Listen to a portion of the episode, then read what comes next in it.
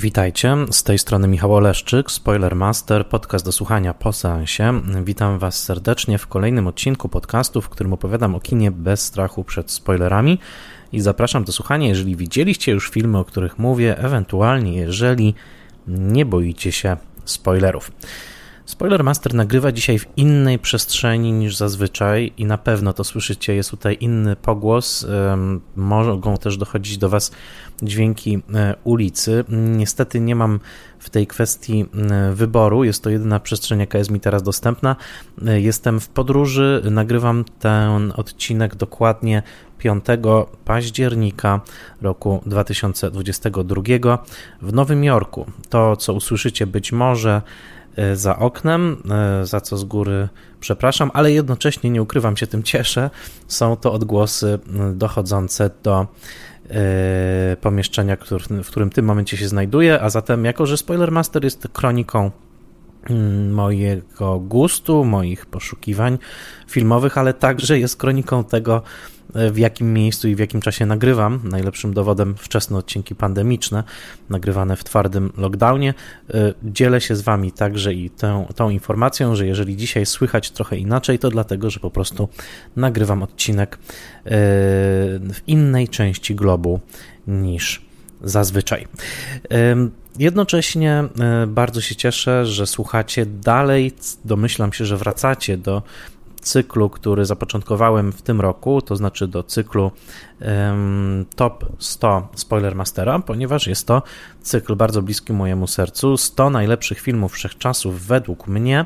Lista ułożona przeze mnie pieczołowicie e, na moje 40 urodziny, e, które obchodziłem ostatniego maja w tym roku. Tak oto dotarliśmy do miejsca na liście oznaczonego cyferką 30. Co miesiąc odsłaniałem kolejną dziesiątkę mojej listy wszechczasów i jesteśmy już naprawdę blisko jej szczytu. Dzisiaj opowiem Wam o pozycjach od 30 do 21 i nie ukrywam, że moja ekscytacja tylko rośnie, bo jesteśmy naprawdę przy tytułach, które ogromnie dużo dla mnie znaczą. I podkreśliwszy już subiektywność tej listy, zwróciwszy uwagę na to, że jest to po prostu moja lista filmów ulubionych, najważniejszych, filmów, do których wracam, filmów, które mnie ukształtowały. No cóż, po prostu ruszmy dalej w tą drogę. Zanim jednak to zrobię, Przypomnę, że słuchacie tego odcinka w wolnym dostępie dzięki moim patronkom i patronom. Bez nich podcast już by nie istniał. Jeżeli chcecie wesprzeć moją pracę przy tym podcaście. Przypomnę, Spoilermaster to ponad 40 odcinków rocznie, e, obecnie już ponad 150 odcinków w sumie. Jest to ogromny, czasochłonny projekt. Więc jeżeli chcecie e, nie tylko cieszyć się nim, ale także mieć świadomość, że wspieracie jego istnienie, bardzo serdecznie zapraszam na patronite.pl łamane przez Spoilermaster.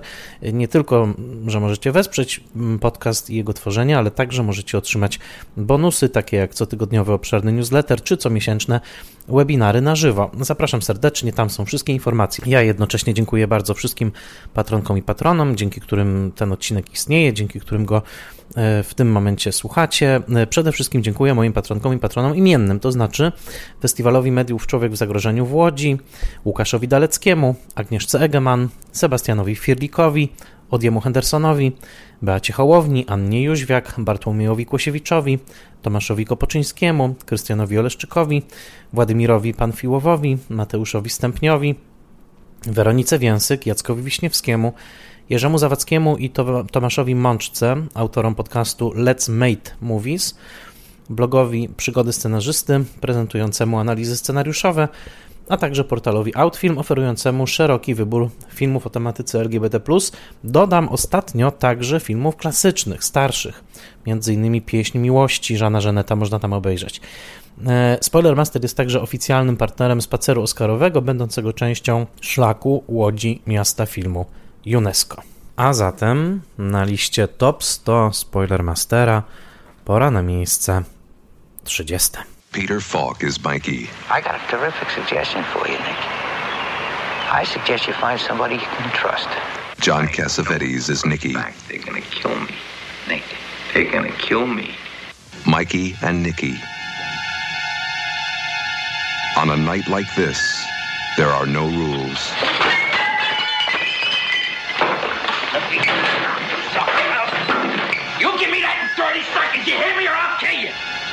You're not gonna die. What do you think they're planning? To shoot you in a movie house? Na miejscu 30 film pod tytułem Mikey i Nicky. Film w reżyserii Elaine May z roku 1976. Film reżyserki, która obecnie przeżywa ogromny renesans. Za chwilkę pojawi się jej obszerna biografia książkowa. E, przez lata albo pomijana, albo niedoceniana, albo może inaczej, ogromnie ceniona, ale jakoś gdzieś e, marginalnie wśród tych, którzy wiedzieli, tych, którzy stanowili taki bardziej wewnętrzny krąg kinomanów i także filmowców.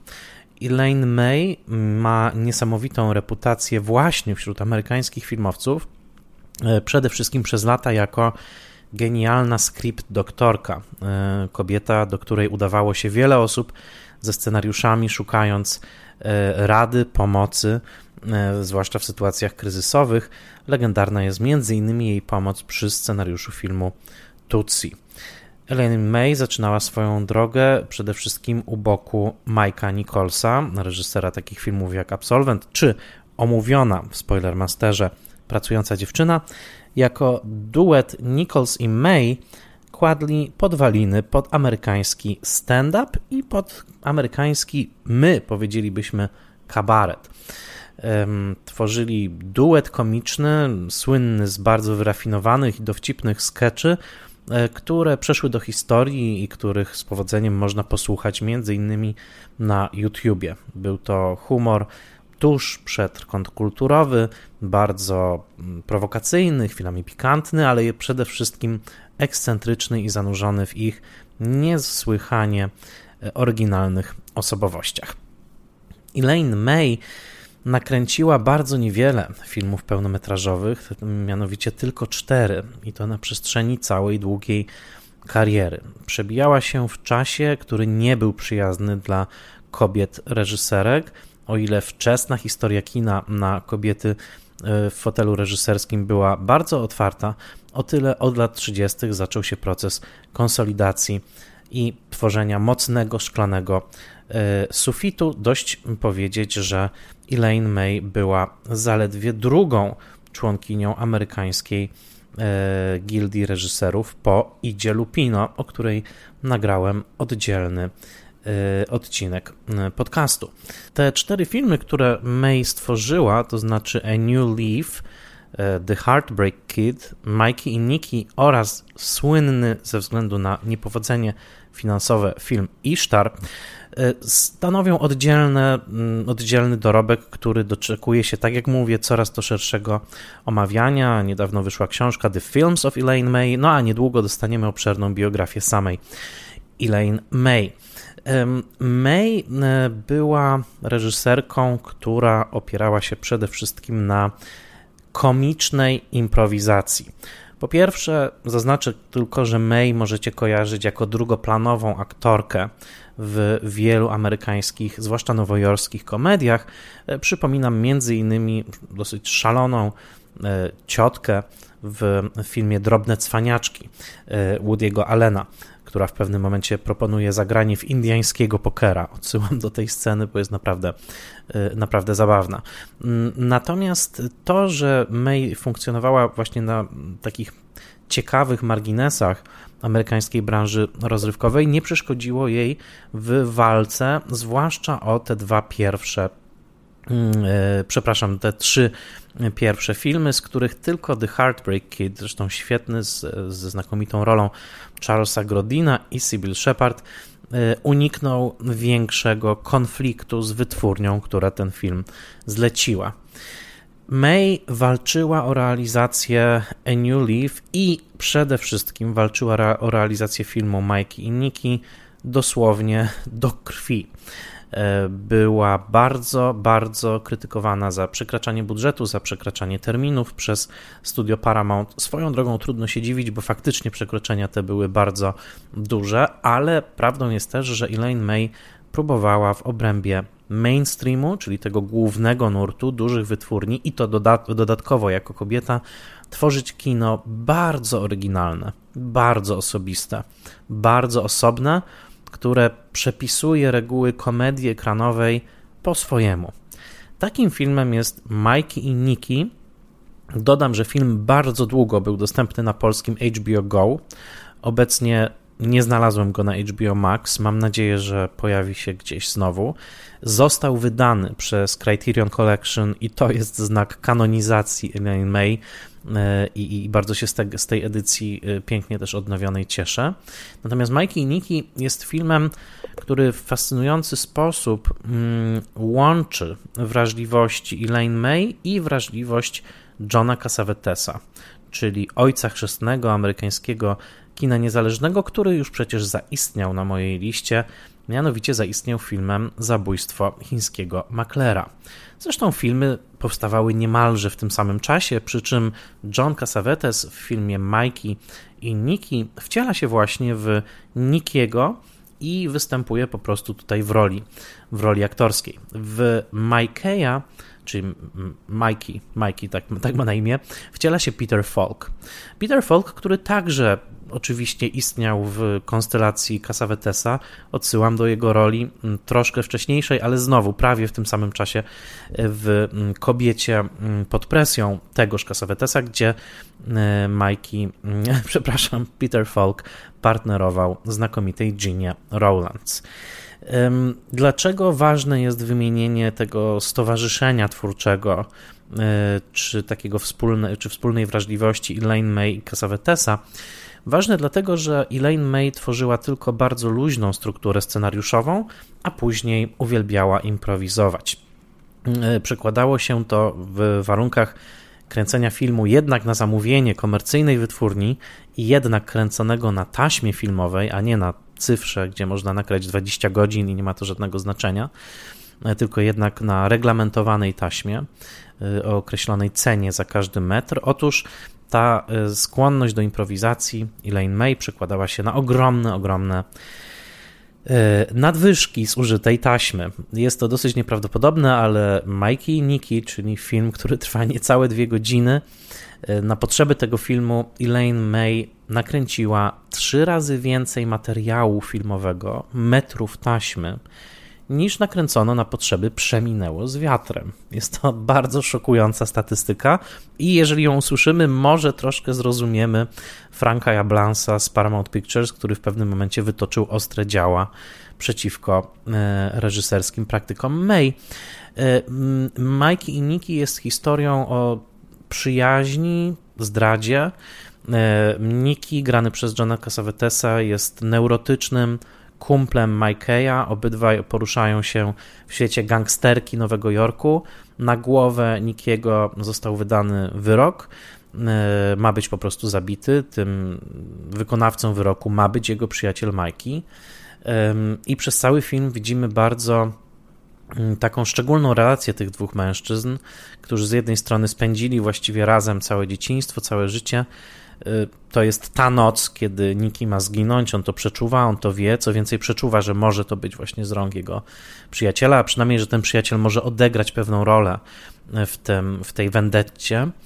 Y, I co obserwujemy w filmie? Obserwujemy jedną noc spędzoną wspólnie przez tych mężczyzn w pokoju hotelowym na cmentarzu, który odwiedzają w pewnym momencie, u kobiety, którą wspólnie, z którą wspólnie najpierw flirtują, później dochodzi tam do spotkania seksualnego, później dochodzi do przemocy.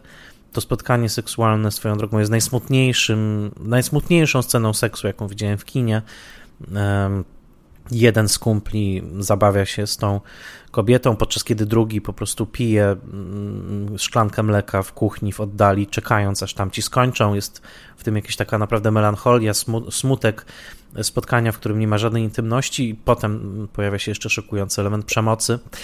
No i oni się tak włóczą. To jest film o nocnej tułaczce dwóch kumpli, o nocnej tułaczce, która nie wiemy do końca dokąd doprowadzi, bo też rozgrywa się w bardzo dziwnym, powolnym tempie. Całe minuty mijają, kiedy my nie wiemy, czy akcja już trochę pójdzie do przodu, czy nie, czy oni dalej się będą kłócić, e, przykomarzać, tak jak to mają w zwyczaju.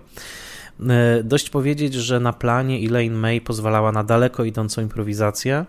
Pewnego dnia, kiedy bohaterowie, aktorzy wyszli już z kadru, wyszli z pomieszczenia, w którym było kręcone, operator zakrzyknął cięcie, czyli koniec sceny.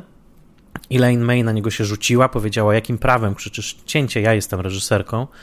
On na to mówi, no ale przecież oni wyszli z pokoju, tak? Scena się skończyła, a ona mówi, ale być może wrócą.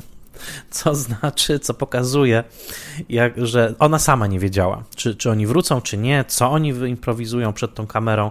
Była tylko bardzo, bardzo luźna struktura i widać to. Widać nawet to w momentach zarejestrowanych tutaj przez mm, e, e, kamerę, mm, mianowicie kiedy oni zaczynają się śmiać niechcący, po prostu nie wytrzymują e, napięcia i zaczynają się śmiać. Film jest głęboko niedoskonały, a jednocześnie wielki. Jest to film, od którego od wielu lat nie mogę się już uwolnić. Dlatego, że z jednej strony widać tu całą szorstkość tej improwizacyjnej sytuacji, tego, że film był kręcony przez bardzo długi czas. Później zresztą został wysłany na półkę. Dwa lata później dopiero wytwórnia go wypuściła na ekrany. W ogóle go nie reklamowała, wstydziła się tego filmu. Film poniósł totalną klęskę. E, po czym dopiero paru krytyków zaczęło ten film promować, e, wpisywać na swoje listy najlepszych filmów i tak dalej. No obecnie, tak jak powiedziałem, zakończyło się to wszystko edycją e, w Criterion Collection w 2019 roku, więc już jakby wyżej nie można, jeśli chodzi o kanonizację. Natomiast to, co jest naprawdę niesamowite w tym filmie, to jest ta całkowita spontaniczność zachowań tych dwóch kumpli, pewien patos, tego, co oni przeżywają. Mimo całej swojej śmieszności, oni jednak w trakcie tej jednej nocy obydwaj dokonują rozrachunku z całym swoim dotychczasowym życiem i także ze swoją relacją, która, tak jak na oryginalnym plakacie tego filmu, z rozdartym zdjęciem Mike'a i Nickiego, e, no, jest właśnie zniszczona przez tą zdradę, przez to, e, co się dzieje na naszych oczach. Zatem mamy tu do czynienia z filmem, który jest trochę gangsterską komedią, trochę po prostu komedią charakterów, troszkę historią o dziwnym flipie i flapie w Nowo Nowym Jorku lat 70., ale przede wszystkim mamy do czynienia z reżyserką, która gdyby tworzyła dzisiaj, być może też z większym dostępem do materiałów, z jednak trochę nadszarpniętym tym szklanym sufitem, być może dzisiaj rozwinęłaby skrzydła w pełni. Nakręciła filmy znakomite. Myślę, że to jest jej najlepszy film. Na drugim miejscu bym umieścił Heartbreak Kid e, i to za to jej wieczna chwała. Natomiast przede wszystkim, mm, już nie tylko jako reżyserka, ale po prostu jako mm, taka twórczyni e, bardzo wszechstronna, zaproponowała w tym filmie alternatywną drogę dla rozwoju amerykańskiej komedii, drogę skupioną bardziej na improwizacji, na bardzo luźnej strukturze, na zezwolenie aktorom na gadanie o niczym, póki to będzie mm, częścią ich postaci. To wszystko, co później przeniknie do samego głównego nurtu, do samego centrum głównego nurtu w serialach takich jak Kroniki Seinfelda, czy później Pohamuj entuzjazm na HBO, to wszystko gdzieś tutaj w takiej formie zalążkowej, w dziele tej pionierskiej reżyserki, która przecierała szlaki zarówno jako scenarzystka, jako script doktorka, jako stand-uperka, tutaj jako reżyserka i na szczęście doczekuje się obecnie ogromnego docenienia. E, New Leaf został wydany przez Masters of Cinema w Wielkiej Brytanii, Mikey i Nicky został wydany przez, e, przez e, Criterion, Ishtar być może nigdy nie zostanie wydany ponownie. Tam są bardzo skomplikowane kwestie praw. Już raz Indicator ogłosił, że wyda piękne wydanie Ishtara Blu-ray, można było je nawet zamawiać. Ja zamówiłem, pre-order. E, wykasowali to wydanie, bo okazało się, że się nie dogadali z producentem, e, chyba z Warnerem, i, i być może Ishtar nigdy nie zostanie wydany tak jak należy. No ale e, to już inna historia. Natomiast Mikey i Nikki to jest miejsce 30.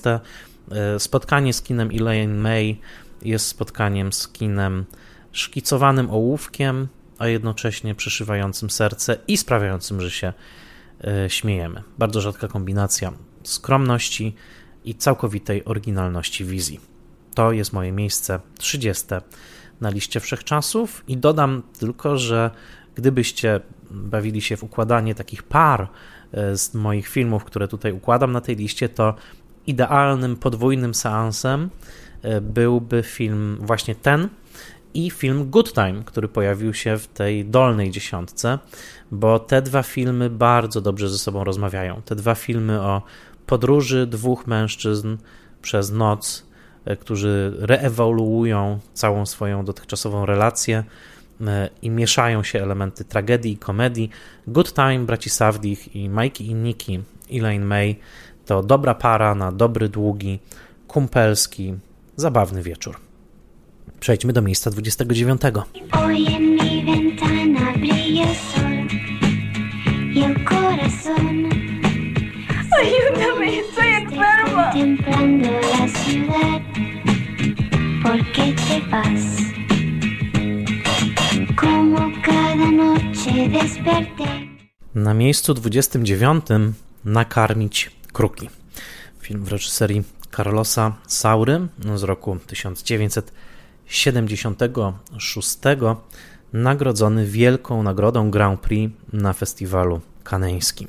Na tamtym festiwalu e, film Carlosa Saury konkurował m.in. z Lokatorem Romana Polańskiego i przegrał w walce o Złotą Palmę z taksówkarzem Martina Scorsese, a zatem z filmem, który e, już na mojej liście się e, pojawił. Trochę mnie zawsze dziwiło, że, albo może inaczej, nie dziwiło mnie, że jury pod przewodnictwem Tennessee'ego Williamsa przyznało nagrodę właśnie taksówkarzowi, ale domyślam się, że w głowie Tennessee'ego Williamsa, który w swojej twórczości często mieszał rzeczywistość ze snem, zmarłych z żywym, żywymi, film Carlosa Saury musiał dosyć mocno e, zarezonować wtedy e, w maju 1976 roku. W listopadzie roku 1975, a zatem troszkę wcześniej, jeszcze kiedy film powstawał, zmarł generał Franco i zakończył okres dyktatury wojskowej, tym samym w Hiszpanii, oczywiście dyktatury, która była mm, konsekwencją yy, i postscriptum wojny domowej, która rozdzielała, rozdzierała tamten kraj jeszcze w latach 30. Yy, I właśnie dyktatura wojskowa Franco jest tematem nakarmić kruki, ale nie w sposób doraźny. Nie jest to komentarz polityczny jeden do jeden, ani razu słowo Franco nie pada tam, a jednocześnie jest to jeden z najgłębszych filmów, które rozliczają się w sposób niemalże metafizyczny z takim okresem w historii własnego kraju, naznaczonym właśnie ostrą dyscypliną, właśnie wojskową dyktaturą, też swoistym purytanizmem w podejściu do spraw płci. Innymi słowy, jest to senne, hipnotyczne rozliczenie ze swoistą odmianą pewnego zamordyzmu, tak można by powiedzieć. Brzmi to wręcz wulgarnie, kiedy to mówię. Natomiast jest to niesłychanie ważne, ponieważ nie znam głębszego filmu, e, na temat konkretnego okresu historycznego, konkretnej traumy też w pewnym sensie historycznej, kraju bardzo porozrywanego wewnętrznie przez tę wojnę domową, który byłby jednocześnie tak uniwersalny, bo nie trzeba nic wiedzieć o Franco, żeby ten film obejrzeć i głęboko przeżyć, co zresztą było przypadkiem moim, kiedy miałem lat zaledwie 12 i obejrzałem ten film w cyklu 100 na 100, czyli 100 filmów na stulecie kina w roku 1995 swoją drogą w roku, w którym częściowo dzieje się akcja tego filmu, ponieważ film ma także wstawki futurystyczne. O czym jest. Y, I, I, przeżyłem oczywiście film wtedy bardzo. Uważam, że jest to film, który, jeżeli obejrzy się w odpowiednim wieku, to on wchodzi pod skórę i już nigdy absolutnie spod niej nie wychodzi. W roli ośmioletniej dziewczynki imieniem Anna występuje tutaj Anna Torrent, która wówczas była już znana jako gwiazda dziecięca filmu Wiktora Ericze, czyli Duch Roju z 1973 y, roku. To był bardzo wybitny film, polecam go także. Natomiast w tym filmie ona gra córkę frankistowskiego generała imieniem Anselmo, który na początku filmu umiera i mm, jest jednocześnie w tym momencie dziewczynka staje się podwójnie osierocona, ponieważ jej matka zmarła trochę wcześniej. W tę matkę w sennych wizjach, które w iście hiszpańskim stylu przeplatają się z rzeczywistością w sposób bardzo zgrzebny i oczywisty, po prostu żywi obcują ze zmarłymi i tyle. Otóż w roli tej matki występuje Geraldine Chaplin, wówczas partnerka i muza Carlosa Saury. Mm, film w największym skrócie jest o wewnętrznym świecie tej dziewczynki imieniem Anna. Ona ma dwie siostry, dorasta w bardzo odosobnionym, luksusowym domu właśnie tego frankistowskiego generała. Mm, czujemy wagę pewnej tradycji, dyscypliny, historii, jaka spoczywa na tej rodzinie, między innymi przez czarno-białe zdjęcia e, na ścianach, ale także mm, poprzez postać babki, która w tym filmie jest unieruchomiona na wózku e, inwalidzkim, a jednocześnie trwająca przy pustym basenie w takim obrazie sugerującym dominację przeszłości nad teraźniejszością i w tym wszystkim jest ta mała dziewczynka. I wielkość filmu Saury polega na tym, że świat, który widzimy w tym filmie jest przefiltrowany przez jej subiektywność. Kiedy jest przekonana o tym, że biały proszek, który dosypuje do napojów jest śmiertelną trucizną, w istocie jest sodą oczyszczoną, to my wierzymy razem z nią, że to właśnie ta trucizna podana własnemu ojcu sprowadziła na niego śmierć. E, to są rzeczy dotykające najgłębszych pokładów naszej dziecięcej wrażliwości i zagubienia w świecie. Był już na tej liście film The Long Day Closes, Kres Długiego Dnia Terensa Davisa, który także dotyka e, tego, jak dziecko, bardzo wrażliwe dziecko odbiera świat. Tutaj nie mamy chłopczyka, mamy dziewczynkę. Jednocześnie mamy, jest to jeden z nielicznych filmów w ogóle. E, może jeszcze bym wskazał na parę tytułów, który dotyka tego szczególnego stanu dzieciństwa, które wcale nie jest szczęśliwe. Carlos Saura mówił, że uważa dzieciństwo za jeden z najstraszniejszych okresów w życiu, naznaczony lękami, traumami, nieświadomością tego, gdzie zaczyna się, a kończy nasza sprawczość. I tutaj dokładnie dotykamy tego, co każdy z nas na jakiś sposób przeżył. Oczywiście nie każdy tak jak Anna, ale właśnie tego zaburzenia poczucia rzeczywistości i sprawczości. Jedno słowo rzucone y, dziewczynce o tym, że ten proszek jest trucizną, naznacza na następne lata jej życia, ponieważ ona rzeczywiście jest przekonana, że mając y, w zanadrzu ten proszek może być panią życia i śmierci. Jest to dla niej tak, tak silnie realne, że staje się jakimś w ogóle ośrodkiem jej bytowania. I ten romans dziecka ze śmiercią, dziecka z tą myślą, że może zabijać dowolnie dorosłych w swoim życiu, no jest jednym z ciemnych jąder tego filmu. Z drugiej strony, w nieprawdopodobnej scenie dziecięcej zabawy, Anna i jej siostry naśladują swoich rodziców i odtwarzają pewien dramat zazdrości i zdrady, który dział się między nimi. Nagle odzwierciedlone to w zachowaniu małych dzieci, w zabawie, staje się niemal surrealistycznym teatrem zadawnionych krzywd. Wymieniłem wam tylko dwa wątki, tylko dwie sceny, a cały film jest jak, jak, jak, takie gęste, bogate ciasto, w którym co scena, co obraz dostajemy coś takiego. Jest to film hipnotyczny, jest to film niepokojący. Niektóre kadry, takie jak Anna trzymająca naładowany pistolet, y, czy Anna włócząca się po tym ogromnym domu w nocy, chłonąca dźwięki, obrazy, zapachy, czujemy, że w tym momencie, właśnie w tym momencie e, życia tej dziewczynki kształtuje się jej wrażliwość na wszystkie następne lata. I ponieważ sami często tracimy kontakt z tym, co przydarzyło nam się jako dzieciom, przychodzą do nas tylko pojedyncze obrazy. Fakt, że tutaj Saura tak wspaniale odtworzył tą całą tkankę dzieciństwa w jego wielkim zaniepokojeniu, w ciągłym lęku o coś, prawda? Te wszystkie lęki, które mamy jako dzieci. Usłyszymy jedno zdanie, e, Pamiętam, że Pauline Kael też o tym kiedyś pisała, że ktoś kiedyś jej powiedział w dzieciństwie, że jeżeli zje kawałek kredki, to umrze, tak? I powiedzieć takie zdanie, to jednocześnie zdeterminować myśli dziecka na rok, czy dwa, czy trzy, które będzie może rozważało odgryzienie tej kredki i tak dalej, i tak dalej. To tylko jeden jeden z przykładów. Tak czy owak, film jest absolutnym arcydziełem, e, stąd jego wysoka pozycja na mojej liście. E, chcę podkreślić, że rola Anny Torrent oczywiście jest ikoniczna, jej wielkie oczy są, myślę, jedną naprawdę z, naj, z najbardziej przejmujących takich ikon kina i dziecka w kinie. E, dodam także, że jest to przykład zastosowania popularnej kiczowatej w zasadzie piosenki w sposób, który całkowicie transformuje tę piosenkę i sprawia, że staje się ona klasykiem arthouse'u. Oczywiście myślę o piosence Porquete Vas Jeanette, brytyjskiej tak naprawdę piosenkarki, która śpiewa tutaj z akcentem tę piosenkę, y, która jest o tym, że mm, tytuł dokładnie można przetłumaczyć ponieważ odchodzisz.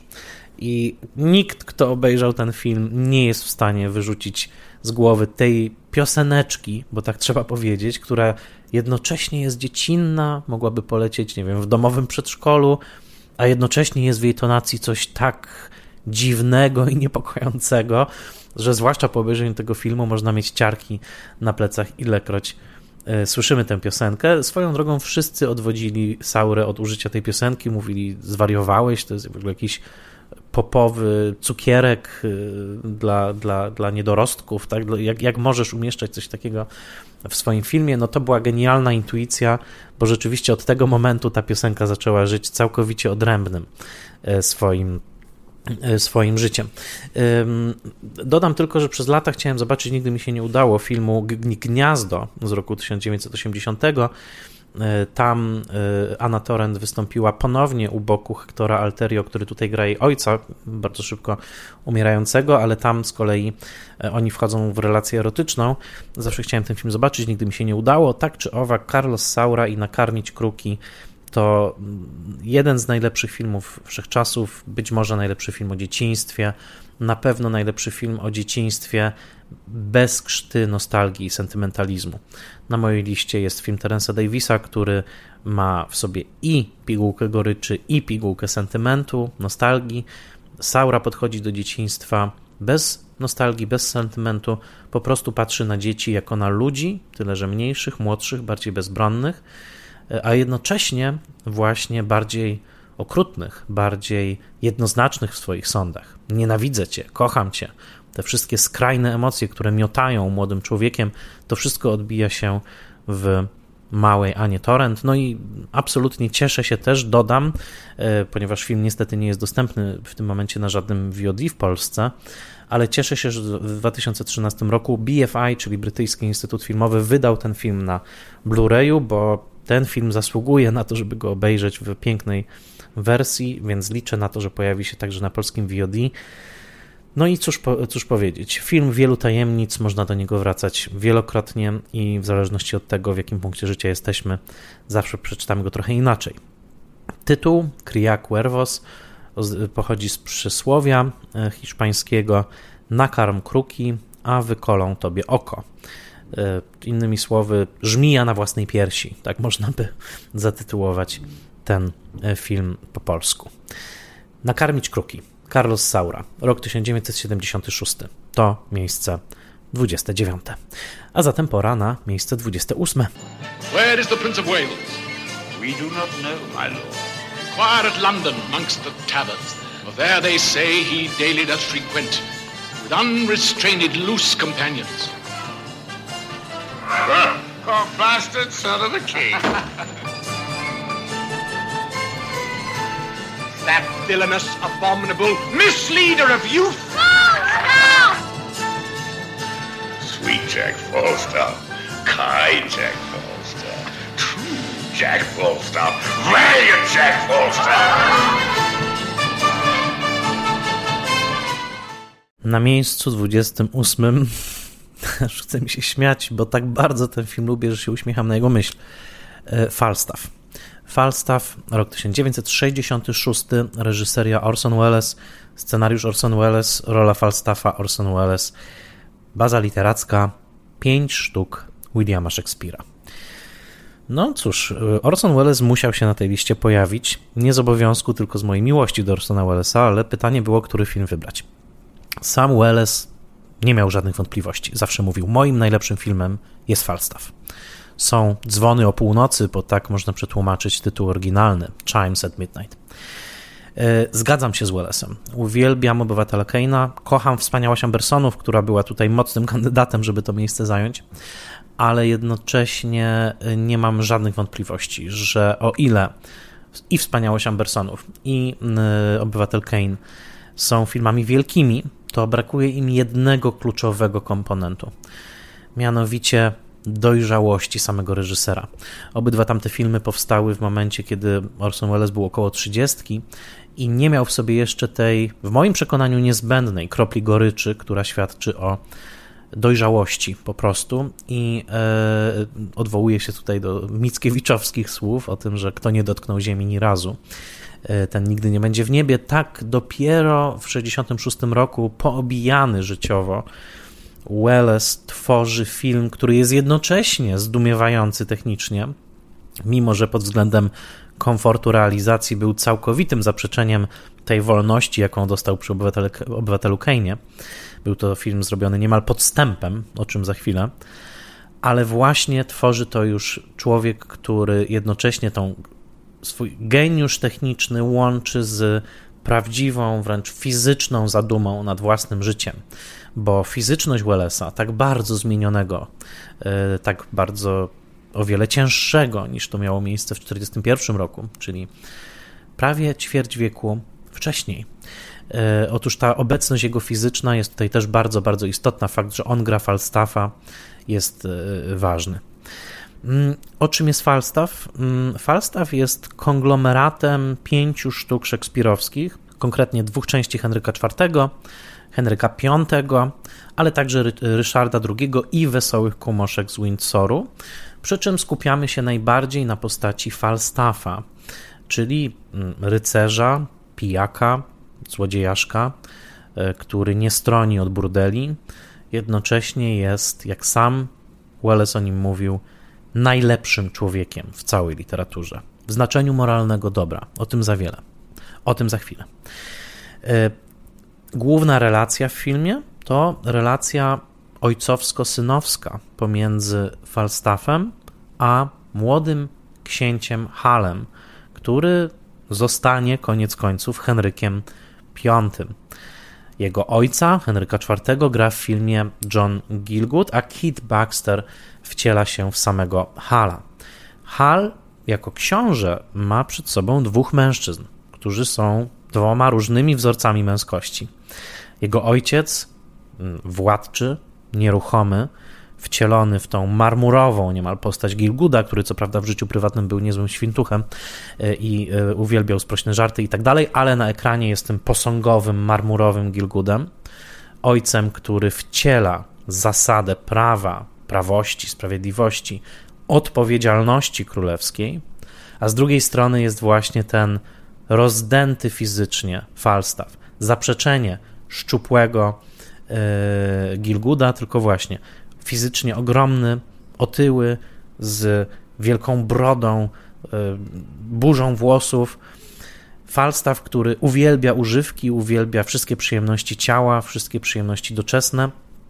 I, jedno, I on właśnie sprowadzający Hala na złą drogę, chciałoby się powiedzieć, właśnie sprawiającego, że Hal, młody książę, włóczy się z nim po tych burdelach, po jakichś opłotkach rzeczywistości szacownej. On jest drugim wzorcem E, męskości. I Hal jest rozdarty pomiędzy tymi dwoma wzorcami. Koniec końców, oczywiście teraz upraszczam, bo to nie jest odcinek o Falstaffie. Koniec końców, oczywiście, to nie jest żaden spoiler, to jest topo z naszej kultury zachodniej. Hal musi odrzucić Falstaffa, jeżeli chce zostać monarchą. I słynna scena odrzucenia Falstaffa, kiedy Falstaff podbiega do świeżo upieczonego, ukoronowanego króla e, jako przyjaciel, a ten mówi: Nie znam cię starcze, to, to jest powód, dla którego Wells nakręcił ten film. Dlaczego? Ponieważ dla Wellsa nie ma żadnej wątpliwości. Oczywiście powinność, powinność yy, Hala to jest odrzucenie Falstaffa, ale serce Wellesa jest po stronie Falstaffa. Mówi, że jest. Y, Welles mówił, że Falstaff jest wcieleniem dobrego człowieka. Człowieka, który przede wszystkim. A skąd się bierze to jego dobro? ponieważ jest to człowiek, który potrafi kochać i który potrafi się przyjaźnić. Koniec końców okazuje się, że Hal nie jest do tego zdolny, że przedkłada państwo nad przyjaźń. Przypominają się słowa i M. Forstera, jeżeli kiedykolwiek będę musiał wybierać między wiernością ojczyźnie a wiernością przyjacielowi, mam nadzieję, że starczy mi odwagi, by wybrać przyjaciela. O tym jest ten film. Film, który powstał podstępem, ponieważ Welles umówił się ze swoim producentem na zupełnie inny film. Mianowicie obiecał, że zrobi Wyspę Skarbów wedle Stevensona. Producent był przekonany, że produkcja idzie dobrze i nawet statek użyty e, rzekomo do Wyspy Skarbów został pięknie zaprezentowany producentowi, był zachwycony. Jednocześnie Wallace olał Wyspę Skarbów i nakręcił zamiast tego ten film. To jest coś, co dzisiaj w naszym korporacyjnym świecie po prostu w głowie się nie mieści, żeby coś takiego zrobić. Wallace to zrobił. To był czas, kiedy on musiał dosłownie zbierać grosz do grosza, nie potrafił E, nie potrafił już, znaczy po prostu zemsta mm, po obywatelu Kane była naprawdę straszliwa. To odsyłam do odcinka Obywatel, Obywatelu Kane. To był film, który jednocześnie wyniósł go na Parnas i jednocześnie go zniszczył. E, po prostu zemsta była straszna za Obywatela Kane'a. Już nigdy, już nigdy, najpierw oczywiście Hearst się zemścił, potem zazdrosny przemysł filmowy i tak dalej. Welles już zawsze potem był tułaczem, był Falstaffem, mm, który kłamie, bo Falstaff dużo kłamie i Welles też bardzo dużo kłamał. E, między innymi nakłamał swojemu producentowi, że kręci inny film, ale jednocześnie jest w tym dobry, ponieważ zamiast tamtego filmu tworzy film lepszy. Tworzy arcydzieło, które w roku 1966 miało swoją premierę w Cannes, dostało tam nagrodę techniczną i wywołało zachwyt. Niestety, jedna zła recenzja w New York Timesie sprawiła, że dystrybutor się wystraszył i film miał bardzo, bardzo skomplikowane, nieprzyjemne losy dystrybucyjne. Było trudno go obejrzeć przez lata. Był to bardzo trudno dostępny film.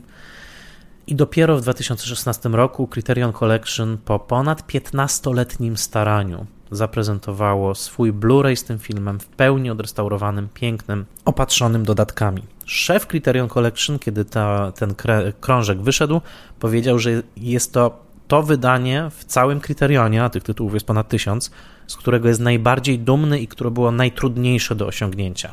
Bo kwestia praw była tak skomplikowana w przypadku tego filmu, że była groźba, że ten film nigdy legalnie w tej pełnej wersji nie zostanie wydany. Na szczęście go już mamy i możemy go oglądać w pełnej glorii.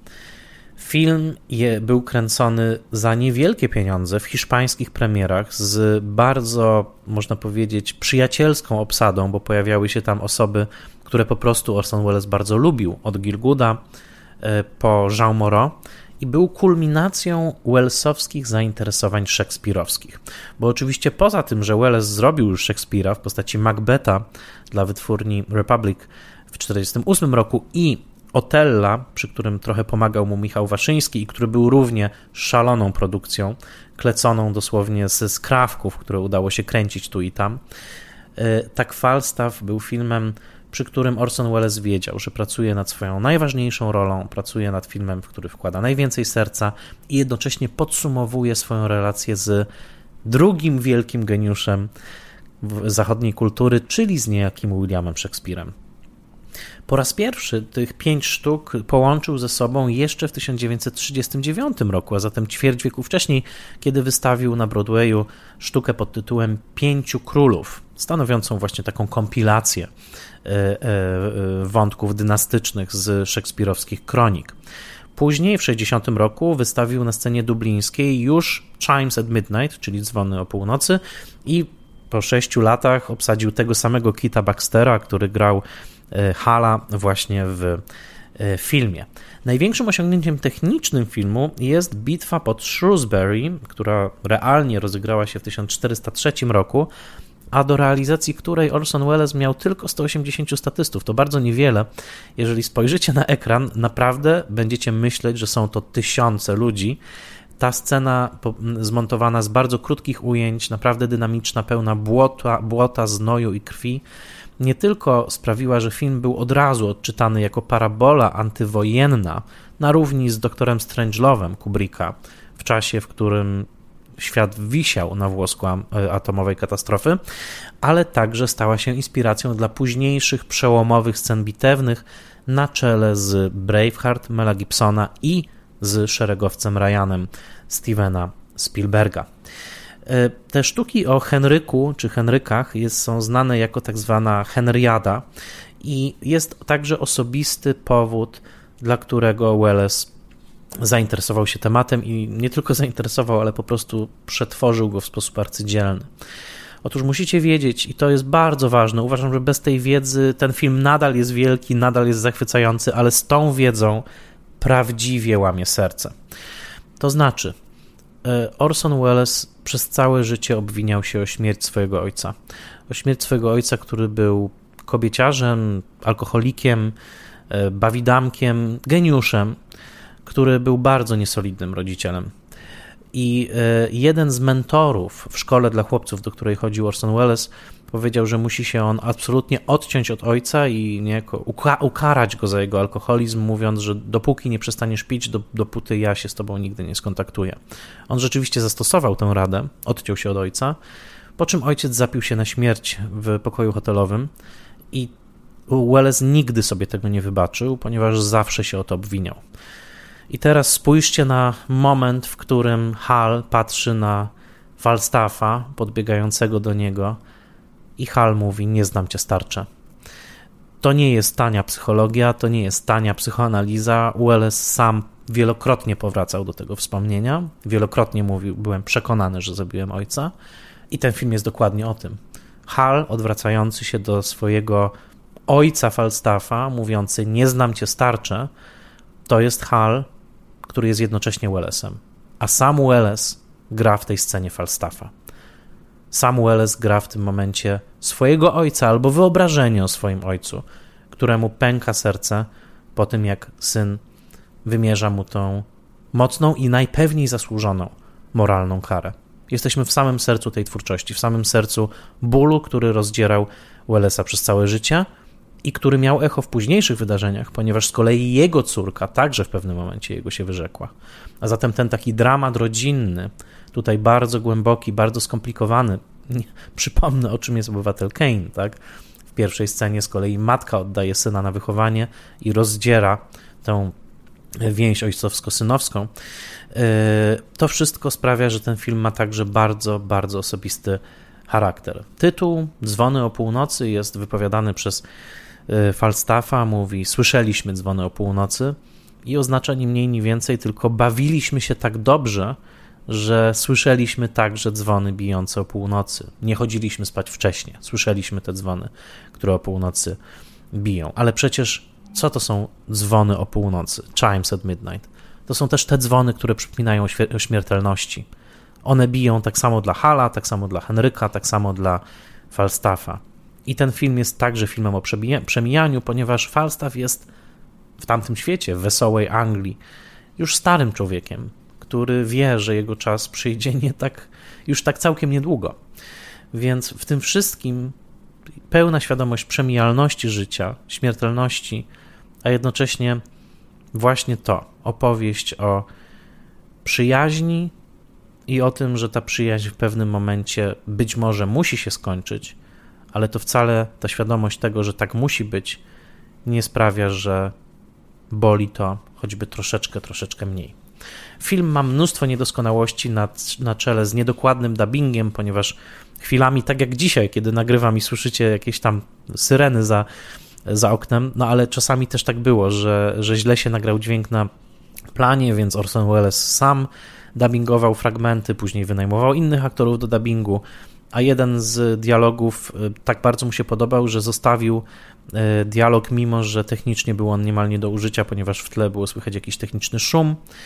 Y, dlatego warto oglądać ten film z napisami, ponieważ jego dźwięk nigdy nie był zbyt dobry, ale mam nadzieję, że po wysłuchaniu tych wielu odcinków Spoilermastera już wiecie, że perfekcja techniczna to nie jest to, co jest w kinie najważniejsze. Jest wiele, wiele, wiele jeszcze innych rzeczy i są filmy szorstkie, czasami poranione, takie jak Mikey i Nicky, takie jak Falstaff, które mimo to osiągają wielkość. I na pewno takim filmem y, jest Falstaff, którym, co interesujące, Welles dopisał jeden maluteńki szczegół do Szekspira. I to też może coś mówić o jego stosunku do ojca. Mianowicie u Szekspira nie ma nic o tym, że pijaczyna, któremu w pewnym momencie E, Henryk, da, e, świeżo upieczony Henryk V, daruje karę, która prawnie mu się należy.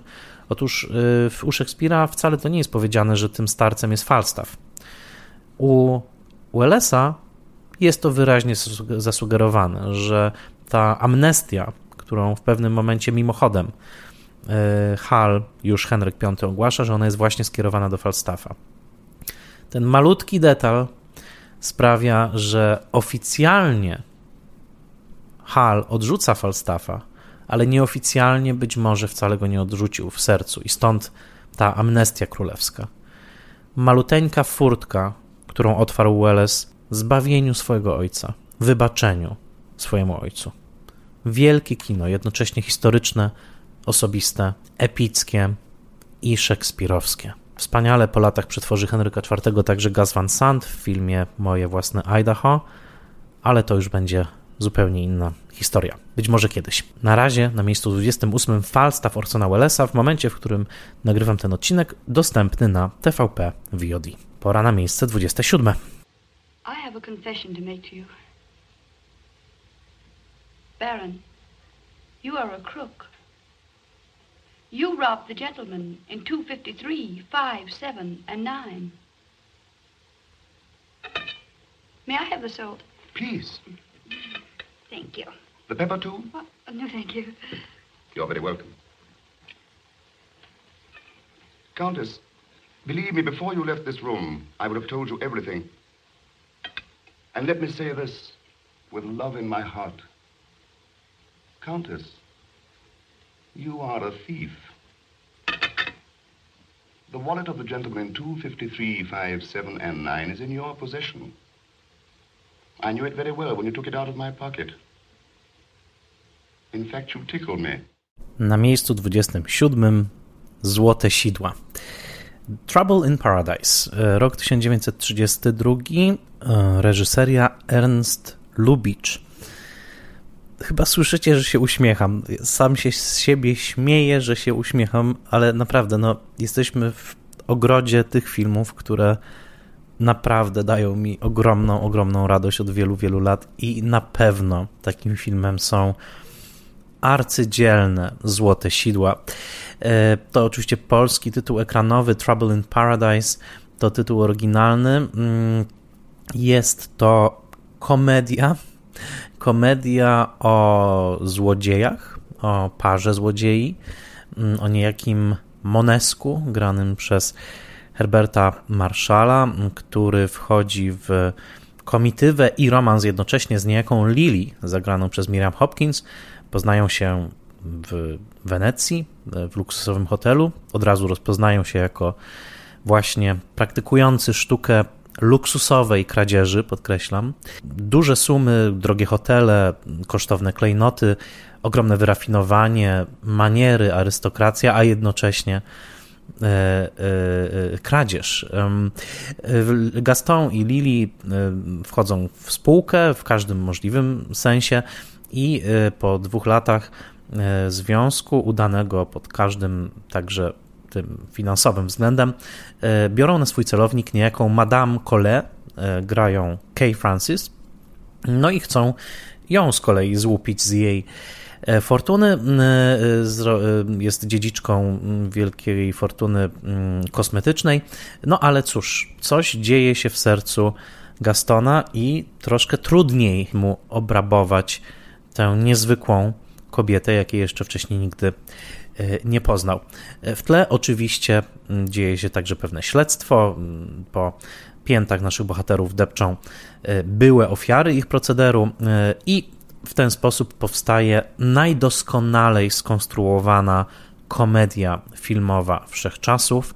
Film, który jest arcydziełem scenariopisarstwa, aktorstwa, montażu, reżyserii, tonu, scenografii i koniec końców pewnego romantycznego cynizmu, zdaję sobie sprawę z oksymoronu w tym zawartego, którego mistrzem był i Ernst Lubitsch, i scenarzysta tego filmu, czyli Samson Rafaelson. Najprawdopodobniej najlepszy scenarzysta w amerykańskiej historii. Twórca innych scenariuszy dla Lubicza, takich jak Sklep za rogiem czy Niebiosa mogą zaczekać, ale także twórca słynnego śpiewaka jazz bandu, czyli pierwszego filmu dźwiękowego w dziejach. Tym razem Lubicz, który już w tym momencie od kilku dobrych lat pracował w Hollywood, zaczynał oczywiście w Berlinie i pomógł m.in. naszej Poli Negri, obsadzając ją w swoim wybitnym filmie Pani Dubarry. Tutaj mamy już Lubicza hollywoodzkiego, który podsunął po prostu Rafaelsonowi e, węgierską sztukę, zapamiętaną jeszcze z tych europejskich lat przez, e, e, przez Lubicza. Sztuka nazywała się Uczciwy Znalazca, napisał ją niejaki Laszlo Aladar, później węgierski imigrant w Stanach Zjednoczonych, a jednocześnie całość jest zainspirowana losami prawdziwego króla złodziei, króla wyrafinowanych złodziei hotelowych, Georgesa Manolescu, stąd ów Gaston Monescu. W filmie tamten był rumuńskim przestępcą, e, właśnie takim hotelowym, luksusowym złodziejem, który w roku 1902 opublikował swoje wspomnienia które także stały się inspiracją dla Tomasza Mana, E, wyznania gorszyciela Feliksa Króla oparte są właśnie na tej samej postaci. E, Manolesku był już raz zagrany w filmie, właśnie we wspomnieniach Manolesku, zagrał go wtedy Konrad Weid. To był film niemy z roku 1920, a my Konrada Weida znamy przede wszystkim jako e, Caligariego z mm, gabinetu doktora Caligari. Wspominam te wszystkie węgiersko-niemieckie tropy, rumuńskie także po to, żeby pokazać, że podstawowe podstawowe zręby tej wrażliwości i tej historii, którą tutaj obserwujemy, oczywiście rodziły się w wielonarodowym tyklu Mitel Europy, Europy Środkowej, w tym samym tyglu, z którego wyłonił się Lubicz, ale rozkwitły najpiękniej właśnie pod studyjnym słońcem Paramountu w roku 1932. Ten film powstał w latach wielkiego kryzysu, właściwie w ostatnim momencie owego wielkiego kryzysu zanim na prezydenta został wybrany Franklin Delano Roosevelt, e, w istocie synchronia czasowa była no, więcej niż zdumiewająca, ponieważ premiera nowojorska Złotych Sideł to 8 listopada roku 1932, wkrótce 90. rocznica, e, a następnego dnia już w New York Times ogłosił zwycięstwo FDR, czyli właśnie Roosevelta, który oczywiście swoim nowym ładem e, podreporuje ekonomię kraju, e, zakończy wielki kryzys, a przynajmniej go chwilowo uśmierzy, uśmierzy ale to już jest oczywiście zupełnie inna historia, ale ważne jest to, żeby pamiętać, że film powstał dla publiczności, która jak najbardziej jeszcze była zanurzona w tym wielkim kryzysie i była to bardzo ironiczna e, wizja świata ludzi bardzo bogatych, e, taka wizja, w której nic dziwnego, że widzowie kibicowali owym eleganckim złodziejom, a nawet niektóre linijki dialogu, takie jak kiedy Gaston mówi do Lili, że dobrobyt jest tuż za rogiem, mając oczywiście na myśli to, że wkrótce uda im się uszczknąć jakiś grubszy portfel, e, to te słowa prosperity is around the corner to są słowa Herberta Hoovera, ówczesnego prezydenta Stanów Zjednoczonych, który na tym etapie już z zaufaniem społecznym się bynajmniej nie cieszył. A mamy, za, mamy zatem film nakręcony w konkretnym momencie historycznym. Ten moment się odbija w tym filmie, właśnie tych lat kryzysu, kiedy ludzie myśleli bardziej o tym, żeby zachować każdy grosz, niż żeby dorabiać się milionów. Z drugiej strony mamy właśnie to środkowoeuropejskie dotknięcie E, tych właśnie miejsc akcji, bo tutaj mamy i Genewę, i E, Wenecję i Paryż. To wszystko dzieje się w takiej wymyślonej, zbudowanej przez wybitnego e, scenografa Paramountu, e, czyli Hansa Dreyera, takiej wymyślonej Europie, bardzo eleganckiej, a jednocześnie paradoksalnej, gdzie spotykają się elementy Bauhausu z Art Deco. No jest to niesamowita wizja plastyczna, bardzo elegancka. Elegancja jest tutaj kluczowym słowem. No ale w tym wszystkim najważniejszą osobą jest oczywiście Ernst Lubitsch, który znalazł idealnego współpracownika w Rafaelsonie, ponieważ Rafaelson e, oczywiście na bazie tej sztuc, sztuki, o której powiedziałem, ale podobno nawet jej nie czytał, tylko Lubicz opowiedział mu podstawowe zdarzenia, stworzył scenariusz, który jest takim arcydziełem wyrafinowania dialogowego, że myślę, że większego arcydzieła już pod tym względem na naszej liście nie znajdziemy. Myślę, że mm, Złote Sidła mają najlepiej skonstruowany scenariusz wszechczasów, najlepsze dialogi wszechczasów i oczywiście po latach odda im hołd Whit Stillman, no i tutaj odsyłam do dolnej dziesiątki mojej listy i film Metropolitan. Jeżeli chcecie sobie zafundować podwójny seans, obejrzyjcie najpierw Złote Sidła, rok 32, później Metropolitan, rok 1990 i dokładnie zrozumiecie, o jakiej tradycji tutaj mówimy.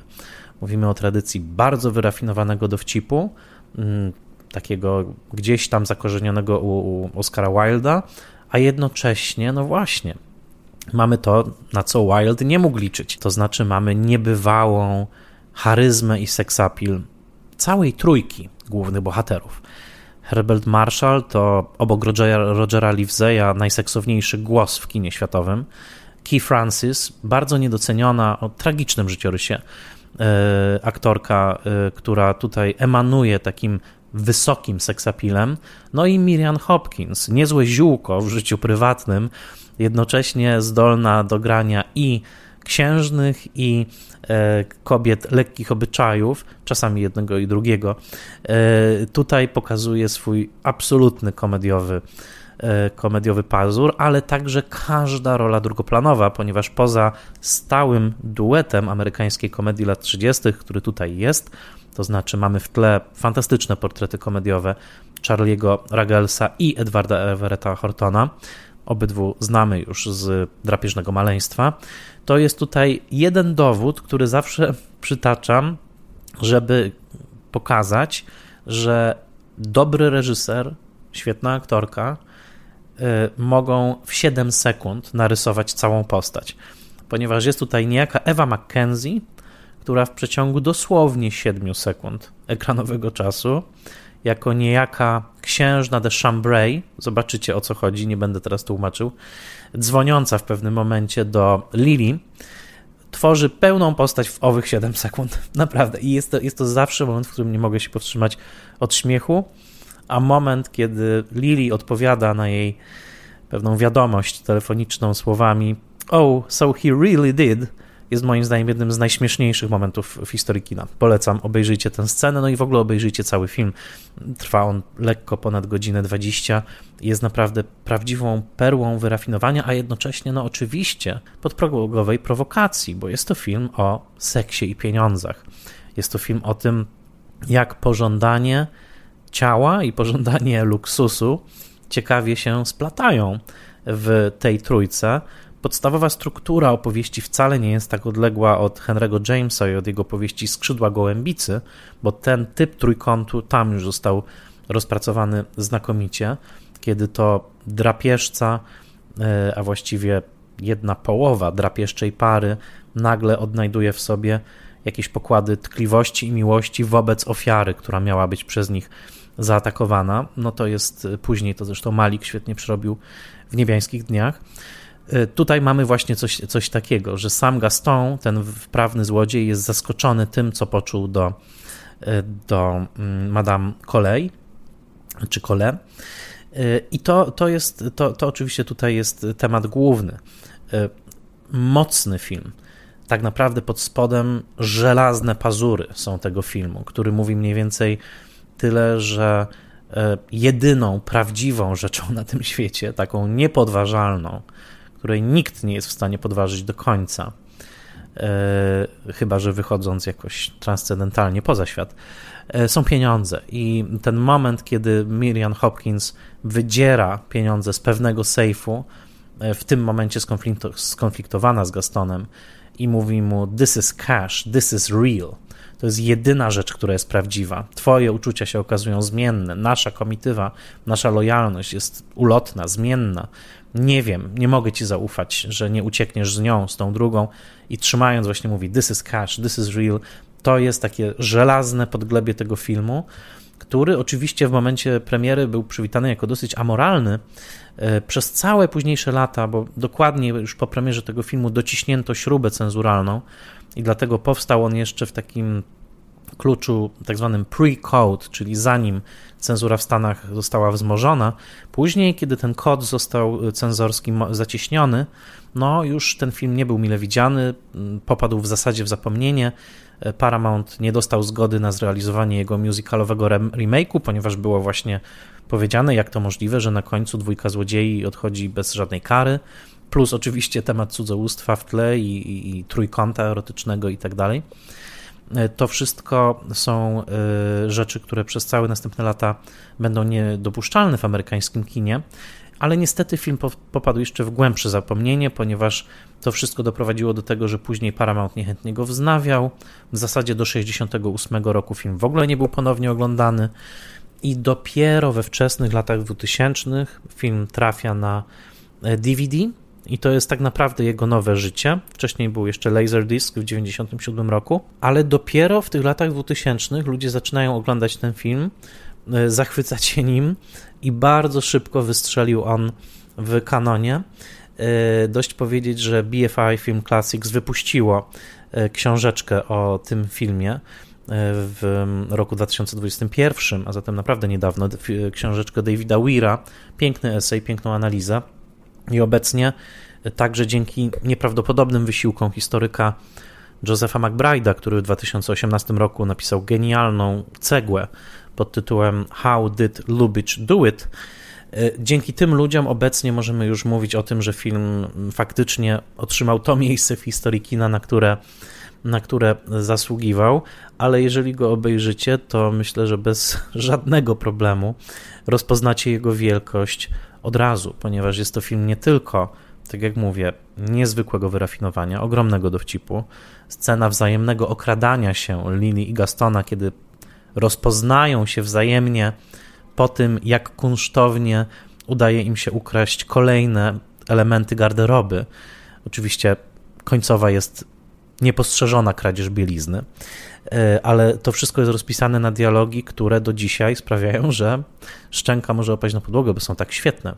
E, czasami bardzo proste, ale tak bardzo wyrafinowane. Tutaj złoto i chwała należą się Samsonowi Rafaelsonowi. Nawet w drobnych wymianach dialogowych na początku, kiedy Gaston rozmawia ze swoim kamerdynerem, przygotowując się na kolację mm, z towarzyszką, kamerdyner go pyta, jaka to ma być kolacja, na co Gaston mówi, kolacja musi być absolutnie wspaniała. Być może jej nie zjemy, ale musi być absolutnie wspaniała.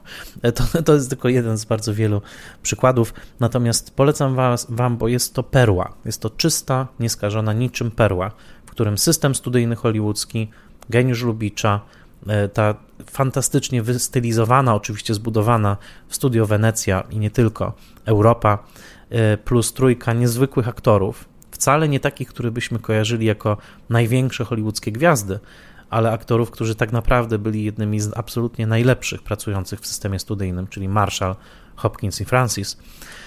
To jest film, który mogę oglądać naprawdę w nieskończoność i nawet zawiera on jedną ze śmieszniejszych parodii reklam, bo jest tam ta reklama perfum w pewnym momencie, e, w której padają nieśmiertelne słowa, a mianowicie Cleopatra was a great tantalizer, but she did it with her little atomizer. Lubicz obecnie jest, w końcu doczekał się docenienia, książka McBride'a to przypieczętowała, twórca niezwykłej rozpiętości, który wynalazł na nowo kino kostiumowe w Madame du Barry, wynalazł w ogóle musical filmowy w Monte Carlo i kilku innych filmach z początku lat 30., a tutaj w 1932 roku zaprezentował najprawdopodobniej najlepszą, najdoskonalszą, najbardziej wypolerowaną komedię filmową wszechczasów. Prawdziwe arcydzieło. Film dotknięty przez Lubicza, słynny Lubicz Touch, który pozwala mu na przykład przez pokazanie kolejno pięciu zegarów zasugerowanie co najmniej kilku wydarzeń erotycznych, albo poprzez pokazanie jednej popielniczki zasugerowanie tego, co w tym momencie pomyślał bohater. To jest to tak zwany Lubicz Touch, dotknięcie Lubicza, Złote Sidła, Trouble in Paradise. Koniecznie zobaczcie ten wciąż za mało znany wybitny film, który zajmuje na mojej liście miejsce 27. No to chyba pora na miejsce 26.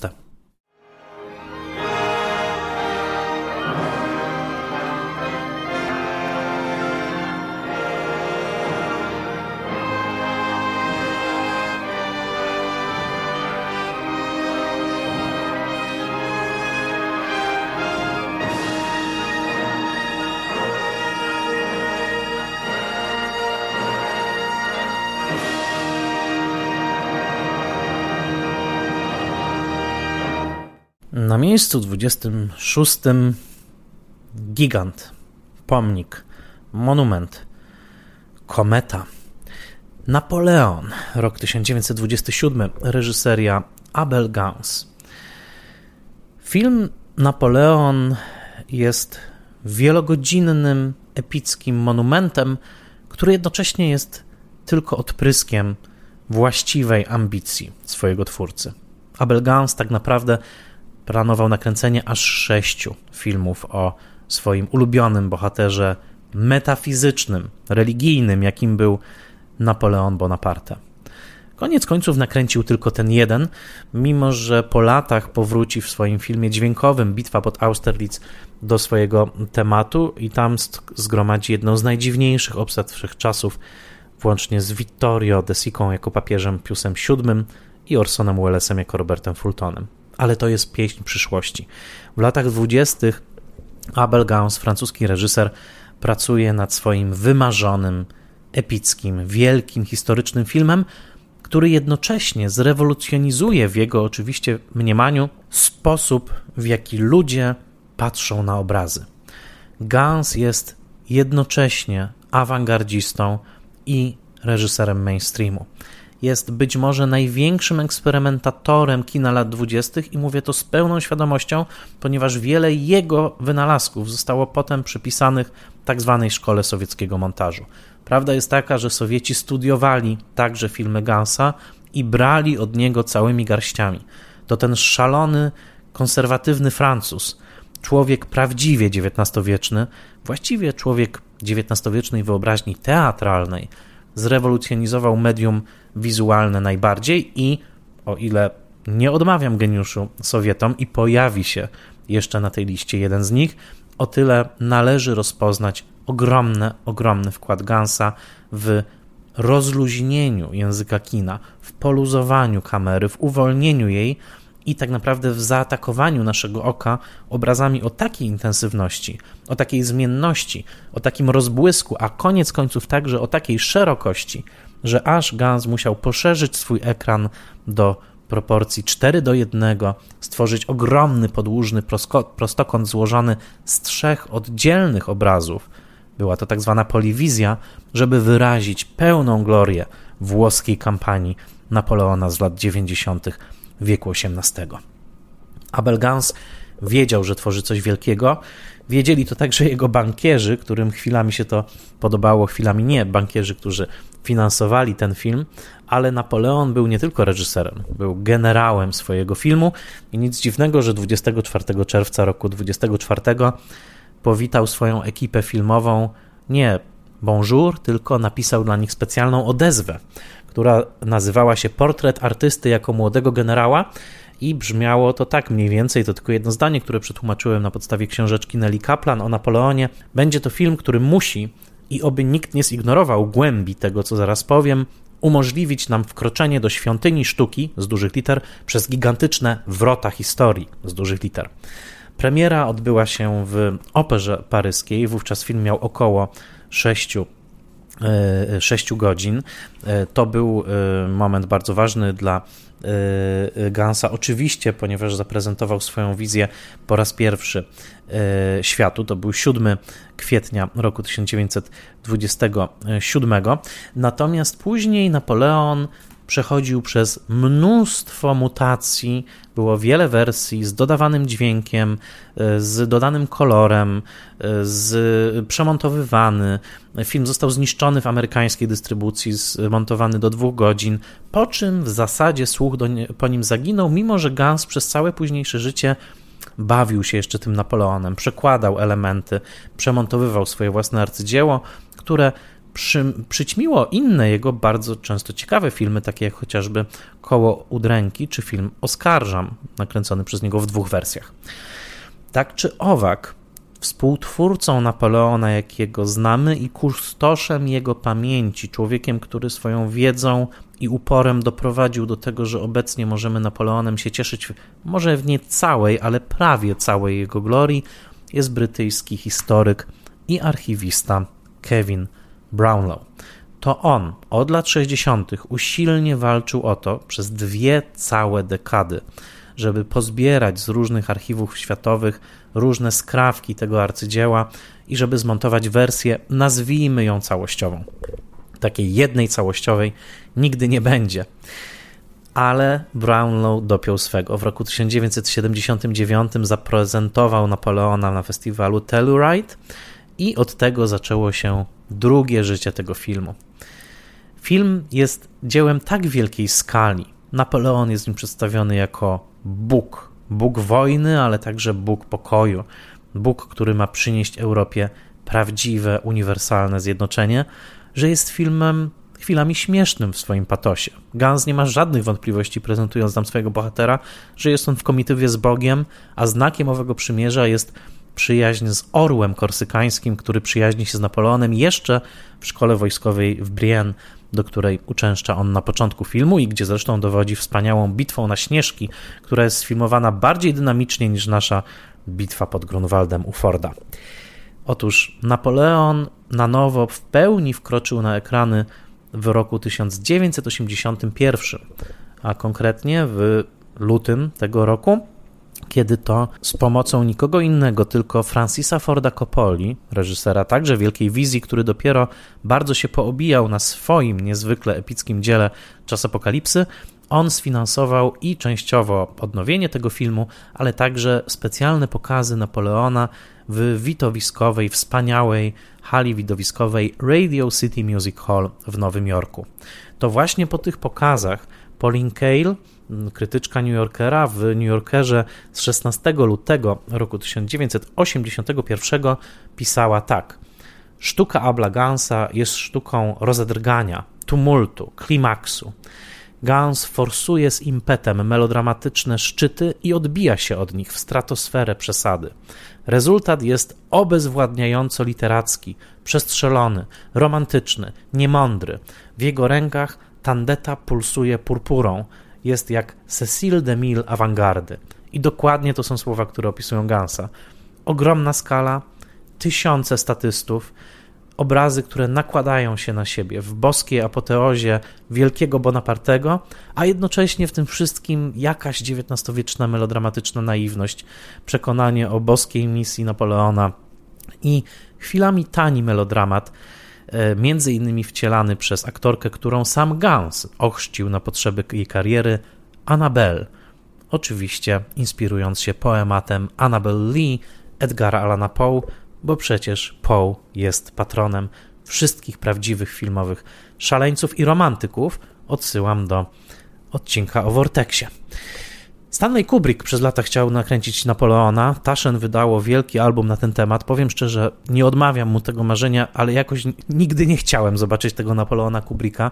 Obawiam się, że byłby to jeden z bardziej poważnych i nudnych filmów wszechczasów przy całej jego widowiskowości.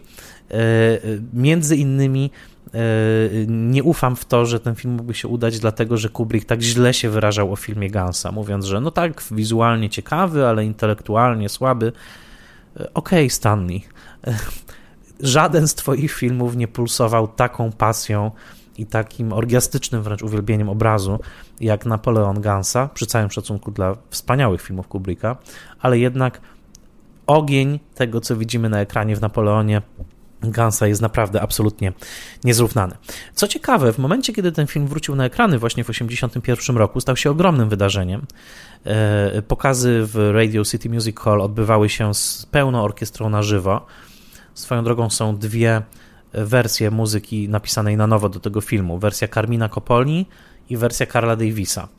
Wersja Davisa jest bardzo dobra, Coppoli jest wspaniała, niestety trudniej jest obecnie obejrzeć tą wersję z muzyką Coppoli. Tak czy siak, te pokazy przywróciły film do życia, rozpisywano się o nim. Pauline Kael dała popis wielkim esejem o Gansie w New Yorkerze. Na łamach pisma Cineast z kolei można było znaleźć artykuł Petera Papasa, który na wielu stronach dowodził, dowodził, że jest to najbardziej faszystowski film w dziejach, w przeciwieństwie oczywiście do tych wszystkich Sowietów, którzy kręcili filmy o obiektywnych procesach historycznych, Gans nakręcił film faszystowsko nakładający wizję bonapartystyczną na historię. No dobrze, Peter, jeśli tak mówisz. Co ciekawe, w trakcie jednego z tych pokazów Gans już był zbyt chory. On żył wtedy jeszcze, ale był zbyt chory, żeby przyjechać do Nowego Jorku. Miał wtedy prawie 90 lat, właściwie 92. Gans y, wiedział o tych pokazach, bardzo się nimi cieszył i któregoś wieczoru, i powiem szczerze, chciałbym tam być. Chciałbym się przenieść w czasie. Oj, bardzo, żeby ten jeden moment zobaczyć. Mianowicie po filmie, po pokazie w Radio City Music Hall, które zawsze były wypełnione ludzie się cieszyli tym filmem, jego skalą, jego wielkością, jego energią. E, zadzwoniono do Gansa, e, połączono się z nim i on odebrał w Paryżu, e, na co mm, organizatorzy wieczoru poprosili salę: pokażcie panu Gansowi, jak bardzo wam film się podobał. Nastąpiła wielominutowa owacja na stojąco, transmitowana przez kable telefoniczne do Paryża. Gans siedział w Paryżu i przez wiele minut słyszał eksplozję radości i uwielbienia, jaką zgotowała mu nowojorska publiczność po kolejnym pokazie jego arcydzieła z muzyką na żywo. Ten 92-letni twórca zmarł w tym samym 81 roku. Zmarł kilka miesięcy później, 10 listopada. Myślę, że umierał spełniony. To wspaniały film, wielki, przestrzelony, przesadzony, a jednocześnie niebywale piękny. Zdradzę, że ten film bardzo dobrze pamiętam, kiedy nastąpiła jego telewizyjna premiera. To był rok 96, w lutym, kiedy pokazała go telewizyjna chyba dwójka, jeśli dobrze pamiętam. Nie, chyba jedynka. I um, były to pokazy w poniedziałki o północy, bardzo dziwny czas, poza jakimkolwiek cyklem, ale cieszę się. Dziękuję, ktokolwiek wtedy zadecydował o kupnie tego filmu. Bardzo dziękuję.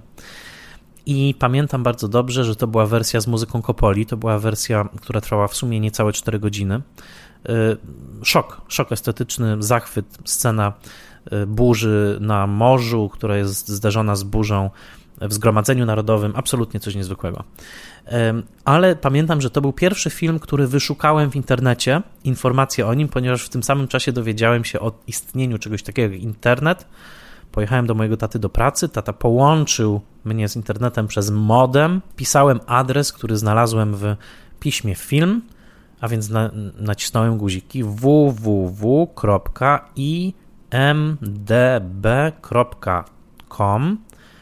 Wyskoczyła strona internetowa, wyszukiwarka, wpisałem Napoleon i tam znalazłem pewne informacje o Napoleonie. I tak zaczęła się moja przygoda z internetem. E, dodam, że książeczka Nelly Kaplan o tym filmie wyszła w roku 94 i była to pierwsza z kolei książeczka w ogóle z serii BFI Classics, jaką zakupiłem. Zakupiłem ją na tym samym straganie w Awinionie za parę euro, czy to już euro, nie, chyba jeszcze franki, e, na którym kupiłem plakat kaneński, o którym opowiadałem w odcinku o festiwalach. W tej książeczce dodam są fragmenty niezrealizowane, a być może zaginione. Nelly Kaplan pracowała z Gansem, znała go bardzo dobrze. I te fragmenty niezrealizowane są też niesamowite, bo co planował na przykład Gans, czego już nie zdążył zrobić? Ano na przykład planował mm, scenę nakręconą z punktu widzenia Dantona w momencie obcinania mu głowy, a zatem kamera miała być w głowie Dantona, mieliśmy patrzeć jego oczami w momencie, kiedy gilotyna spada i kiedy głowa spada i toczy się i jeszcze tam podobno przez tych parę sekund coś widzi, tak, tak się mówi, to myśmy też mieli to zobaczyć. To jest dopiero pomysł. Miała być scena z punktu widzenia rozstrzeliwanych żołnierzy yy, i tak dalej, i tak dalej. No on był wielkim eksperymentatorem widzenia, był wielkim piewcą oka, był wielkim kochankiem filmowej widzialności. Obecnie no, Napoleon jest dostępny na Blu-rayu wydanym przez British Film Institute, pięknie odnowiony, niestety tylko z muzyką Davisa, która jest świetna, ale ja wolę jednak ilustrację Kopoli. Ta wersja trwa ponad 5,5 godziny. Myślę, że wersji bardziej kompletnej już nie zobaczymy. E, jest to wielkie dokonanie Kevina Brownlowa. Polecam Wam. I jeżeli macie trzy telewizory, uwaga, to pięknie, piękny pomysł BFI polegał na tym, że na każdej z trzech płyt jest jedna część tryptyku, czyli tych trzech obrazów, które w finale filmu tworzą ową poliwizję, czyli ten szeroki ekran. Oczywiście można zobaczyć to na jednej płycie, tam też jest ten materiał, ale jeżeli macie taką potrzebę i macie trzy projektory na przykład i trzy duże ekrany, to możecie za pomocą tych trzech płyt zrekonstruować wielką poliwizyjną, szeroką wizję Gansa. Rzucam to jako pomysł na przykład dla jakiegoś festiwalu filmowego w Polsce, bo byłoby cudownie zobaczyć ten film w takiej skali, w jakiej wyśnił go reżyser Gans. Napoleon Abel Gans, rok 1927, wielkie filmowe widowisko. To miejsce 26 na mojej liście. No i teraz już pora na miejsce 25.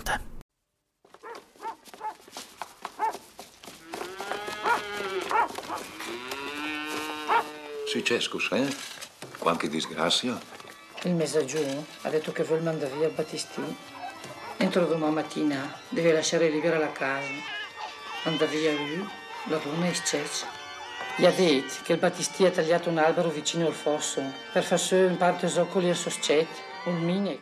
Na miejscu 25 film także epicki, ale w zupełnie innym, także duchowym rejestrze. Tym filmem jest Drzewo na Saboty. Film Hermano Olmiego z roku 1978. Film, który dostał Złotą Palmę na festiwalu w Cannes, kiedy przewodniczącym jury był Alan J.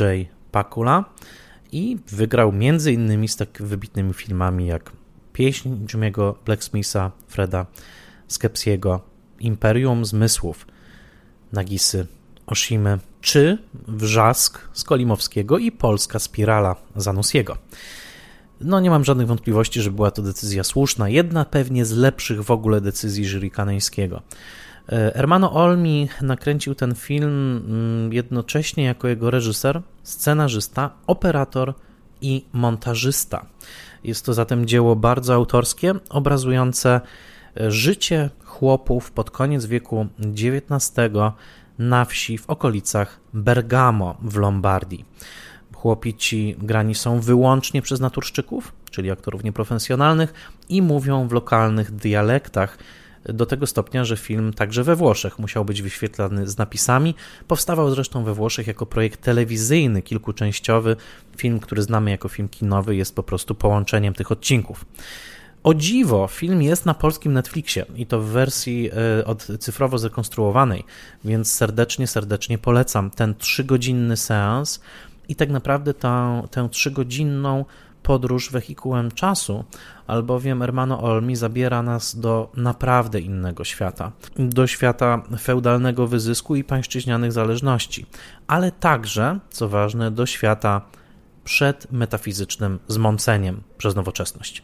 Jest to świat bardzo poukładany, jest to świat absolutnie podporządkowany religijnej wierze w sens ludzkich poczynań i w porządek natury, która tutaj objawia się w swoim następstwie kolejnych pór roku, a jednocześnie metafizyczna sankcja tego świata jest sygnalizowana przez użycie muzyki Johanna Sebastiana Bacha jako stowarzyszonej z chłopskimi rytuałami i przede wszystkim z pracą, albowiem to właśnie pracy fizycznej ten film jest poświęcony. Częściowo fabuła filmu mogłaby posłużyć niemalże jako marksistowska przypowiastka, dlatego że w pewnym momencie, po to, żeby chłopiec z jednej rodziny chłopskiej mógł pójść do szkoły, co zalecił lokalny ksiądz, e, i po tym jak e, łamie jeden ze swoich sabotów, czyli drewnianych butów, ojciec chłopca wyrąbuje drzewo należące do lokalnego dziedzica i za to spotyka go bardzo dotkliwa karę. Ale ten film, gdyby został zrobiony nawet w tym samym czasie przez dajmy na to braci Tawianich, którzy odbierali Złotą Palmę rok wcześniej za e, we władzy ojca, byłby filmem, który byłby jednocześnie nawoływaniem do zmiany, do rewolucji, do sprawiedliwości społecznej. Takim filmem był przecież Wiek XX Bernardo Bertolucciego, na który był swoistą odpowiedzią właśnie film Olmiego. E, Bertolucci przyglądał się e, chłopstwu włoskiemu wieku XIX i odnajdował tam pierwsze iskry późniejszej rewolucji proletariatu. Jednocześnie obsadzając gwiazdorów hollywoodzkich, takich jak De Niro czy e, francuski gwiazdor Depardieu i kręcąc film, który był ogromnym widowiskiem. Na takie diktum Hermano Olmi, działający przede wszystkim w takich warunkach raczej samotniczych, e, niemalże mniszych, e, odpowiedział filmem, który pokazał cały wyzysk, tak to prawda, ale też pewien majestat życia bliskiego natury i bliskiego Bogu, ponieważ jest to najbardziej katolicki twórca w dziejach kina. Film został wpisany zresztą przez Papieską Radę do Spraw Komunikacji Społecznej na listę 45 najbardziej znaczących filmów w historii kina. Jednocześnie jest to film pozbawiony nawet grama taniej ewangelizacji czy moralizowania. Jest to po prostu film, który odtwarza pewien sposób myślenia o świecie, w którym właśnie owo przywiązanie do ziemi, przywiązanie do wszystkich możliwych rytuałów religijnych, ale także do rodziny jako takiej i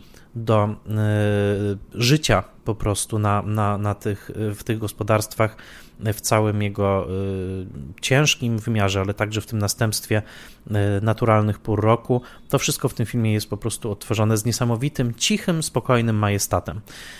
Film był długo kręcony, długo montowany przez samego Olmiego i chociażby już w tej wierności językowej i przede wszystkim w ogromnym szacunku, z jakim Olmi podszedł do swoich wykonawców, w tym odtworzeniu świata, którego już po prostu nie ma, w najdrobniejszych detalach, także narzędzi, jakich używają ci ludzie, maszyn, miejsc, które zamieszkują, architektury, to wszystko jest w tym filmie odtworzone po prostu niesłychanie, e, niesłychanie pie, pieczołowicie. W roku 1982 Olmi założył Hipotezy Cinema, taką szkołę filmową, troszkę jak pisze Deborah Young, utopijną, laboratorium filmowe, które mm, do, zresztą do teraz przyciąga e, studentów do mm, górskiego miasteczka Bassano del Grappa, właśnie po to, żeby studiować E, studiować kino e, i Deborah Young wy, wy, wylicza wielu absolwentów tej szkoły. Myślę, że spotkanie z Ermano Olmi musiało być spotkaniem e,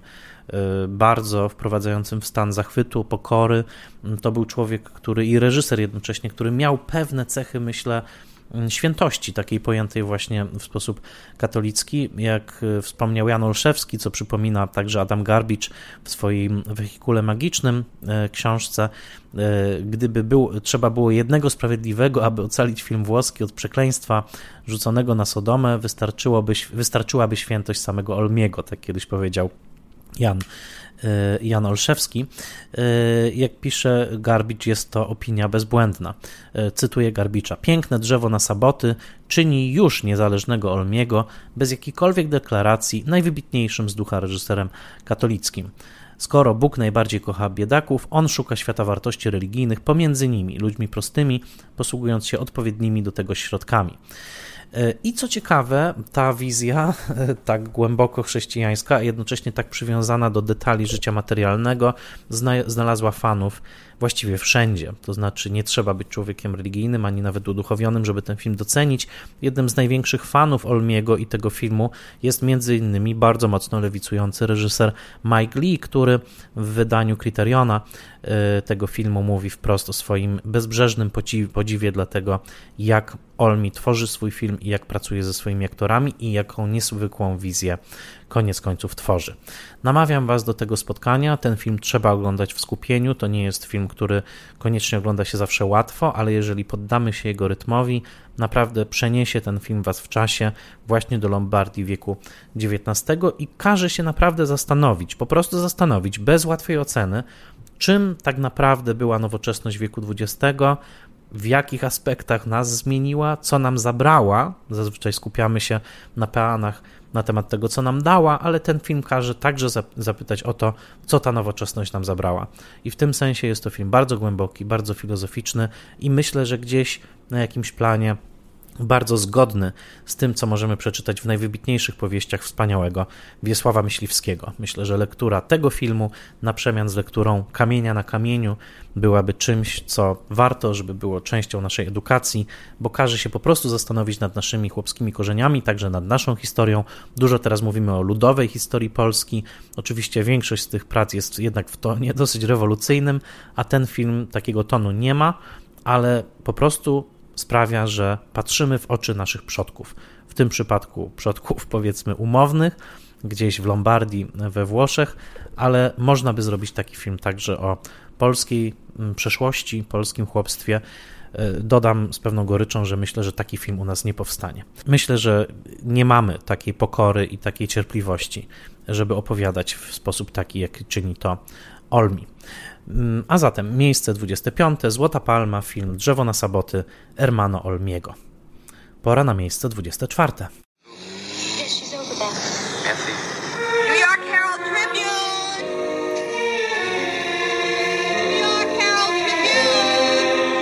Est-ce que tu m'accompagnes à Rome Oui, c'est idiot, je t'aime. Je voulais te revoir pour savoir si te revoir me ferait plaisir. Vous venez d'où Monte Carlo? Non, de Marseille. Je suis resté samedi et dimanche à Monte Carlo. Fallait que je voie un type. Lundi, j'ai essayé de t'appeler de Marseille. Lundi et dimanche, j'étais pas à Paris.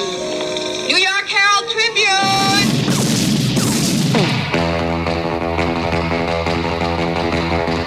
Come on, let's get in character. Why are you so interested in Big Man's wife? Well, he's going out of town, Florida, and he asked me if I'd take care of her while he's gone. Take care? No, man. Just show her a good time, make sure she don't get lonely. Girl. You see, this is a moral test of oneself. I do believe Marcellus, my husband, your boss, told you to take me out and do whatever I wanted. I love you so much. Na miejscu 24 moja niespodzianka dla Was. Jedyna taka na całej liście, od razu powiem, takiego numeru już nie wywinę, ale jednocześnie te filmy domagają się tego, żeby przynajmniej troszkę wyjść poza schemat. Do utraty tchu i Pulp Fiction Jean-Luc Godard i Quentin Tarantino zajmują ex aequo miejsce 24. Zdecydowałem się na to tylko raz na całej liście, dlatego że A. Nie potrafiłem wybrać pomiędzy nimi, B. W trakcie ich ponownego oglądania zrozumiałem, że łączy je tak głębokie pokrewieństwo, a przede wszystkim obydwa zrobiły coś tak rewolucyjnego w historii kina narracyjnego, że po prostu zasługują, żeby na miejscu 24 stanąć ramię w ramię. W telegraficznym skrócie do utraty tchu, rok 1960, 59, łamane na 60, Jean-Luc Godard, film nowej fali, oczywiście stworzony w konglomeracie innych filmów, Hiroshima Moja Miłość, 400 Batów, ale jednak ten jeden film, który wywrócił całe kino do góry nogami. Nikt wcześniej tak nie opowiadał. Nikt wcześniej nie stosował słynnych jump cutów, a zatem przeskoków montażowych w obrębie sceny, które na początku raziły oko widzów, ale przede wszystkim nikt nie wziął dotychczasowej historii literatury groszowej, przede wszystkim amerykańskiej, tych wszystkich opowiastek o tanich złodziejaszkach i ich dziewczynach i ich kłopotach, w jakie się pakują przy jednoczesnym patosie ich losu. Nikt tego nie wziął i nie nakręcił filmu po prostu tak bezczelnego jak do utraty tchu. Do utraty tchu to coś więcej niż romans Belmondo Seaberg, to coś więcej niż film gangsterski, chociaż tym też jest, to coś więcej wreszcie niż sama opowieść. Jest to film, który mówi jasno i wyraźnie: od tego momentu w kinie opowiadamy inaczej. Połączenie nihilizmu, dezynwoltury, humoru, ekscytacji, akcji, przemocy, seksualności, mocnej domieszki filozofii, przede wszystkim samoświadomości tego, że nie możemy już udawać i kręcić zawsze w tych samych ładnych, studyjnych miejscach, scenografiach, udając, że kino zawsze będzie takie, do jakiego przyzwyczaiło nas Hollywood. Nie, kino trzeba wymyślać na nowo. I takim gestem było do utraty tchu. Nagrywam to w roku, w którym Godard odszedł od nas. Zmarł, także własną decyzją, e, samobójstwem wspomaganym. E, odszedł jeden z największych twórców kina i jego największych rewolucjonistów. Dość powiedzieć, że między rokiem 61 a 67 stworzył 14 rewolucyjnych filmów, z których każdy kolejny był krokiem milowym w rozwoju języka filmowego. Ale na czym polega główna wartość Godarda? Główna wartość jego kina? Wspaniale uchwycił to niedawno w nekrologu Jim Hoberman, który po odejściu Godarda napisał na łamach pisma The Nation. Godard rozumiał historię filmu jako tekst, do którego należy się odnosić, który należy krytykować i który należy ciągle redagować na nowo.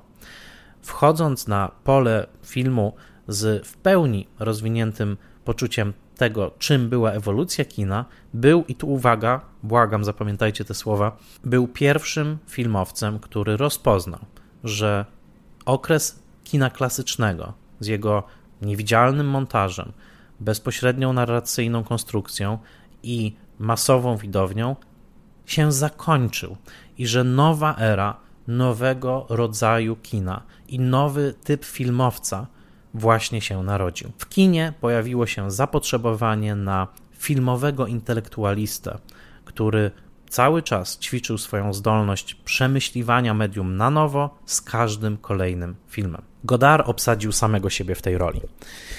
I dokładnie to samo zrobił jego późny wnuk Quentin Tarantino w filmie Pulp Fiction, który nosi znaki godardowskich inspiracji wszędzie, Od tańca w Jack, Jack Rabbit Slim, który jest na, wzorowany na amatorskim gangu, do samego pomysłu tego, żeby w tak bezczelny sposób na nowo przepisać zasady filmowego opowiadania i połączyć kilka historyjek groszowych w sposób kalejdoskopowy, niechronologiczny i zaskakujący. To, co się wydarza pomiędzy dwiema scenami w dinerze na początku i na końcu filmu, jest właśnie jak kalejdoskop groszowej literatury i tropów, które znamy z kina i jego dotychczasowego rozwoju. Oczywiście Pulp Fiction zdobyło złotą palmę w Cannes. Oczywiście oburzyło to przede wszystkim nadwiślańskich krytyków, którzy tak bardzo życzyli Krzysztofowi Kieślowskiemu nagrody za jeden z jego słabszych filmów, czyli za Czerwony. Jerzy Płażewski pisał oburzony ze w swojej relacji z Cannes, co przytaczała niedawno Ewa Szponar w swojej książce o festiwalach filmowych. Czytelników z góry przepraszam. Po dorocznym Cannes krytyk poważnego miesięcznika powinien poczyniać sobie zgoła inaczej niż dyktujący nerwowo ostatnie zaszłości korespondent dziennika. Powinien rzeczowo usiąść za biurkiem i z olimpijskim spokojem, patrząc z dystansu na całość kaneńskiej imprezy, ferować sądy wyważone i obiektywne. Ja w dodatku z natury nie jestem pieniaczem, nie cierpię handryczyć się o głupstwa, byle tylko postawić na swoim i nie traktuję nagród festiwalowych, Oscarów, Felixów jako bezspornych mierników wartości. Z tym wszystkim po Cannes 1994 nie mogę nie zacząć od zgromienia niekompetencji jury pod wodzą aktora filmów kowbojskich Clint'a Eastwooda. Na 10 oficjalnych nagród nie znaleziono ani jednej, aby wyróżnić najlepszy film festiwalu Czerwony Krzysztofa Kieślowskiego. Słowom tym dodaje goryczy, że chodzi o film Polaka, ale nie pisze tu nic, co by nie wynikało z niewczesnego patriotyzmu lokalnego. Walory Czerwonego biły po oczach od momentu jego festiwalowej projekcji. I tak dalej, i tak dalej. Ale dokładnie, nieświadomie, wspaniały świętej pamięci Jerzy Płażewski odegrał tutaj ten taniec, który odegrali konserwatywni krytycy w zetknięciu z francuską nową falą w momencie, kiedy Godard pierwszy wywrócił stolik. Ten stolik wywrócił także Tarantino swoim pięknym, zmysłowym, długim, kolorowym, dowcipnym, rozwibrowanym najlepszym znalezionym soundtrackiem w historii kina, filmem Pulp Fiction. Nie ma filmu, a obejrzałem go tak wiele razy, kilka razy na szczęście także z publicznością w kinie, myślę, który by tak przyjemnie elektryzował publiczność. Oczywiście jest tu przemoc, oczywiście jest tutaj e, dużo scen, od których przynajmniej w założeniu można by odrywać, e, odrywać głowę, ale jednocześnie jest tutaj radość opowiadania. Tytuł Pulp Fiction jest tytułem nieoceniającym, tylko właśnie tytułem miłosnym, dlatego że na tej pulpowej, groszowej literaturze Tarantino wyrósł, poznał jej tropy dokładnie, zrozumiał, co tak naprawdę ją napędza. Libido twórcze, miłość do aktorów, miłość do opowieści, miłość do storytellingu, miłość do narracji, miłość do tego wszystkiego, co tylko kino może dać, połączenie dźwięku, obrazu, spojrzenia, seksapilu, radości i trwania, bo to ważne, że ten film jest długi. I temu wszystkiemu Tarantino oddał w tym filmie hołd.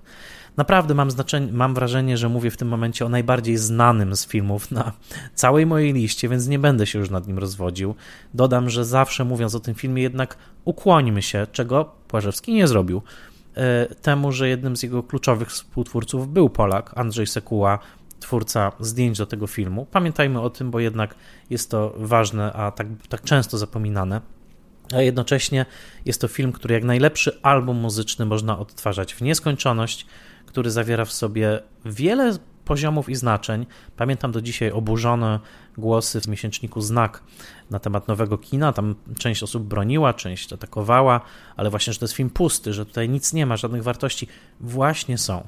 Właśnie są. Bo jak dobrze się przyjrzeć tej opowieści, a po prostu jak się wczuć w nią, to jest to film między innymi o tym, czy zmiana kolei naszego życia jest możliwa, czy też jak w każdej literaturze groszowej jednak czuwa nad nami jakiś okrutny, egzystencjalny Bóg, który bardzo pilnuje, żeby chociażby późna emerytura policjanta nigdy się nie udała, bo zawsze w dzień wcześniej, no właśnie, Pulp Fiction i Do utraty tchu, Godard i Tarantino, dwóch wielkich twórców kina światowego, którzy tymi dwoma filmami pokazali i powiedzieli bardzo krótko: Od tej pory, opowiadamy inaczej. Pora na miejsce 23. Oh, look, that's terrible. It's not hurting anyone. Neither are we.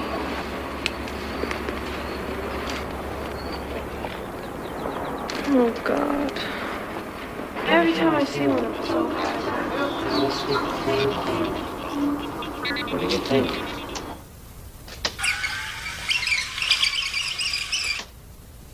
Every time I see one of those old guys, I always think the same thing. What do you think? I always think that he was once somebody's baby boy. Na miejscu 23 Rozmowa The Conversation. Film Francisa Forda Coppoli, nagrodzony Złotą Palmą na festiwalu w Cannes w roku 1974. Nie pomyliło się tamto jury pod przewodnictwem francuskiego reżysera René Claira, który był jednym z pionierów komedii dźwiękowej, tak wspaniale używając dźwięków w filmach Milion i Pod dachami Paryża.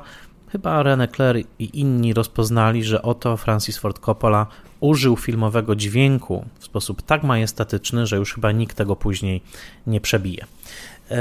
W swoim eseju o filmie Rozmowa, który napisałem dla portalu Filmweb, zachęcam do znalezienia, e, pisałem tak, pozwalam sobie zacytować, bo bardzo się cieszę z tego eseju, wydaje mi się, że mi się udał, ale poza tym tutaj są ważne fakty, więc pozwólcie, że przytoczę pierwszy akapit. Stan ducha Francisa Forda Coppoli w latach 70. musiał być dość szczególny. Kwiecień 1970. Coppola obchodzi 31 urodziny. Kwiecień 1971. Napisany przezeń Patton otrzymuje Oscara za najlepszy film, a on sam odbiera statuetkę za scenariusz oryginalny napisany z Edmundem Nortem. Marzec 1973. Ojciec chrzestny, tym razem już z jego reżyserskim podpisem, dostępuje analogicznego zaszczytu i staje się globalnym kasowym hitem. W jednej ze scen Nocy Amerykańskiej François Truffaut skarży się nawet, że paryskie kina nic innego nie grają. Kwiecień 1974. Coppola jest już na zdjęciach do Ojca Chrzestnego 2, kiedy wyprodukowane przezeń amerykańskie graffiti walczy o Oscara, a na amerykańskie ekrany wchodzi jego własna rozmowa. Film w miesiąc później zgarnia Złotą Palmę w Cannes. Kwiecień 75. Ojciec Chrzestny 2 staje się jedynym sequelem w historii nagrodzonym Oscarem za najlepszy film, a Coppola drugim po Billim Wilderze, twórcą uhonorowanym w jednym roku za film, scenariusz i reżyserię. W dwóch pierwszych kategoriach pokonuje zresztą sam siebie, jako że równocześnie nominowano go za rozmowę właśnie. Takiego sukcesu nie odniósł nikt. Ok, Bob Fosse z kabaretem pokonał Kopole w wyścigu oscarowym e, za reżyserię. E, pamiętamy to z odcinka o kabarecie i dostał jeszcze Tony i e, Emmy. Natomiast coś, coś innego się tutaj wydarzyło. Coppola po prostu pierwszą połowę lat 70. przeżył jako jedna wielka, żywa, ludzka, reżyserska supernowa. Ojciec Chrzestny, Ojciec Chrzestny 2, rozmowa. Ojciec Chrzestny pojawił się już na mojej liście. E, rozmowa jest filmem, który ja cenię wyżej. Jest e, przeszywającym portretem samotnej duszy. Harego Cola, którego gra tutaj wybitnie i wbrew swojemu i temperamentowi, i wizerunkowi gra go Gene Hackman. Harry Cole podsłuchuje pewną rozmowę na Union Square w San Francisco. Jest specem od podsłuchów, po czym zaczyna się domyślać, przeczuwać, że rozmowa, którą brał po prostu za rozmowę dwójki młodych ludzi, kochanków, kobiety, której mąż jest szefem wielkiej korporacji, że ta rozmowa skrywa coś więcej. I od tej pory na przejażdżkę zabiera nas i Coppola, i montażysta Walter March. To chyba najlepiej zmontowany film w historii. Na pewno ten, który użył dźwięku i obrazu w taki sposób, w jakim jeszcze nikt wcześniej tych dwóch komponentów nie użył, zwłaszcza momenty przesłuchiwania taśm przez Harego Cola, to prawdziwy popis tego, jak obraz, dźwięk, a także przetworzenia dźwięku elektroniczne mogą ze sobą współgrać w sposób niemalże hipnotyczny. Jednocześnie film jest oczywiście przetworzeniem świadomym powiększenia blow-up Michelangelo Antonioniego i wilka stepowego Hermana Hessego, bo zdecydowanie Coppola inspirował się także Harym Hallerem, bohaterem tamtej książki, stąd zresztą imię Harry dla bohatera e, rozmowy. Rozmowa jest filmem o tym, co słyszymy, kiedy docierają do nas słowa innych ludzi. Co chcemy słyszeć, co chcemy, czego chcemy się dowiedzieć, a czego boimy się dowiedzieć i dlatego ignorujemy pewne znaczenia tylko po to, aby uchronić się przed samowiedzą. Film jest technicznym arcydziełem od początku do końca. Zdjęcia Billa Butlera są genialne od pierwszego długiego najazdu kamery z góry na Union Square, aż w końcu odnajdujemy postać e, Gina Hackmana. To jeden z pierwszych komputerowych zoomów w historii kina. E, podobny zoom, tylko że odjazd zastosował Coppola na początku Ojca Chrzestnego, kiedy zaczynamy od ust bohatera mówiącego wierzę w Amerykę i później oddalamy się coraz to bardziej. Natomiast to tylko jeden malutki przykład filmu, który w każdym aspekcie jest po prostu majstersztykiem. Odsyłam do swojego eseju, tam zawarłem wszystko, co chciałem powiedzieć. Wpiszcie film Web Michał Oleszczyk, rozmowa. E, naprawdę jestem dumny z tego tekstu. Udało mi się tam zawrzeć chyba wszystko to, co mam do powiedzenia na temat tego filmu. I na ten moment mogę tylko powiedzieć, że znam ten film od lat. Obejrzałem go po raz pierwszy, jak miałem 12 czy 13 lat.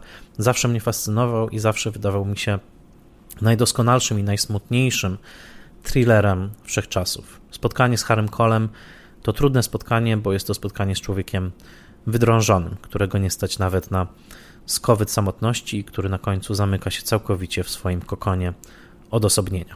Wybitną analizę tego filmu napisał Grzegorz Królikiewicz, odsyłam do niej. No i oczywiście pytanie pozostaje, gdzie jest ukryty mikrofon w scenie ostatniej? Królikiewicz ma swój pomysł, o innych pomysłach pisze jeszcze w swoim eseju. Rozmowa, The Conversation to miejsce 23. A na miejscu 22? Regarde un peu la tête qu'ils ont.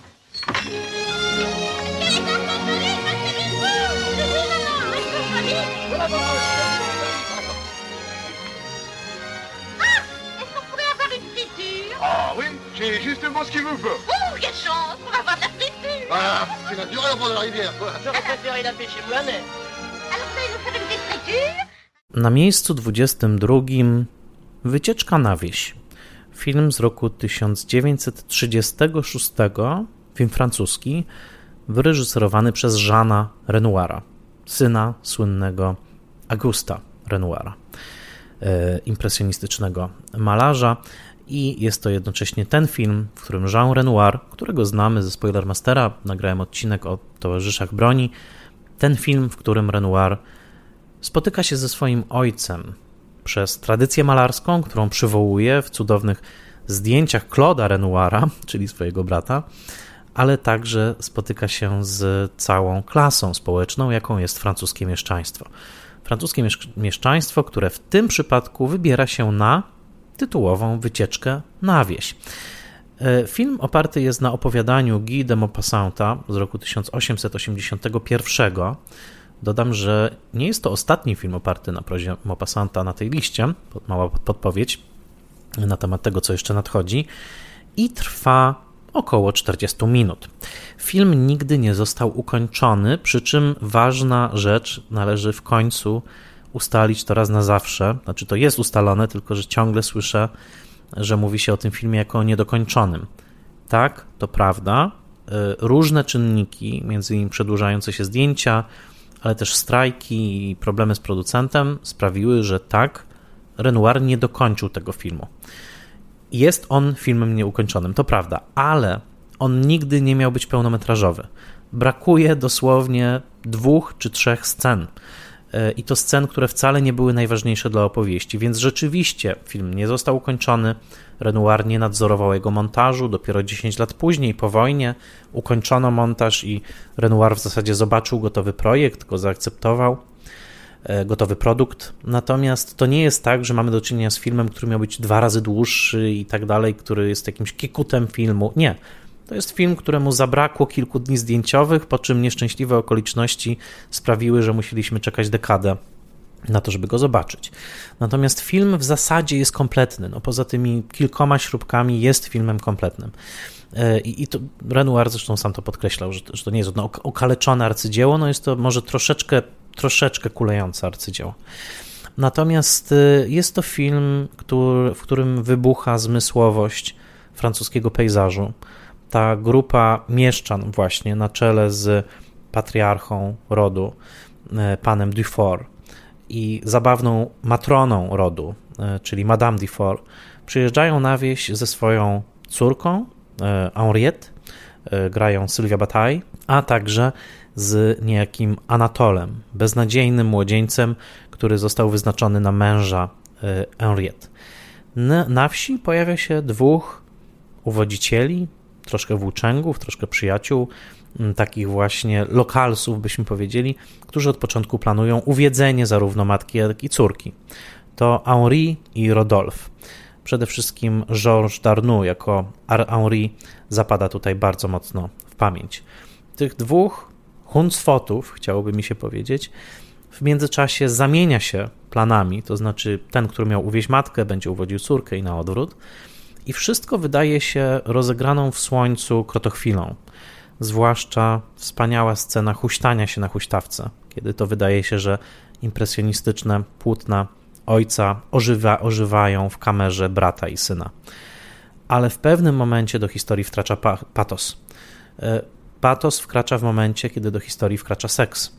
E, nie w wydaniu matki, bo ona jest tutaj sugestia już zaprawiona w tych bojach, ale w wydaniu córki, dla której to jest pierwsze spotkanie erotyczne, przerażające, niesłychanie intensywne, jednocześnie naznaczające całe jej późniejsze życie.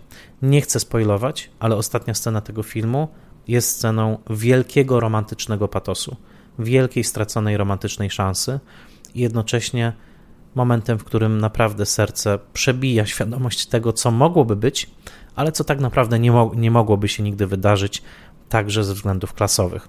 Potęga tego pierwszego erotycznego spotkania, odzwierciedlona także w spojrzeniu, które aktorka kieruje prosto do kamery, łamiąc tym samym czwartą ścianę, jest czymś, co w tym filmie udało się uchwycić nieprawdopodobnie mocno. Jest to film po prostu o spotkaniu człowieka z naturą i z jego własną naturą.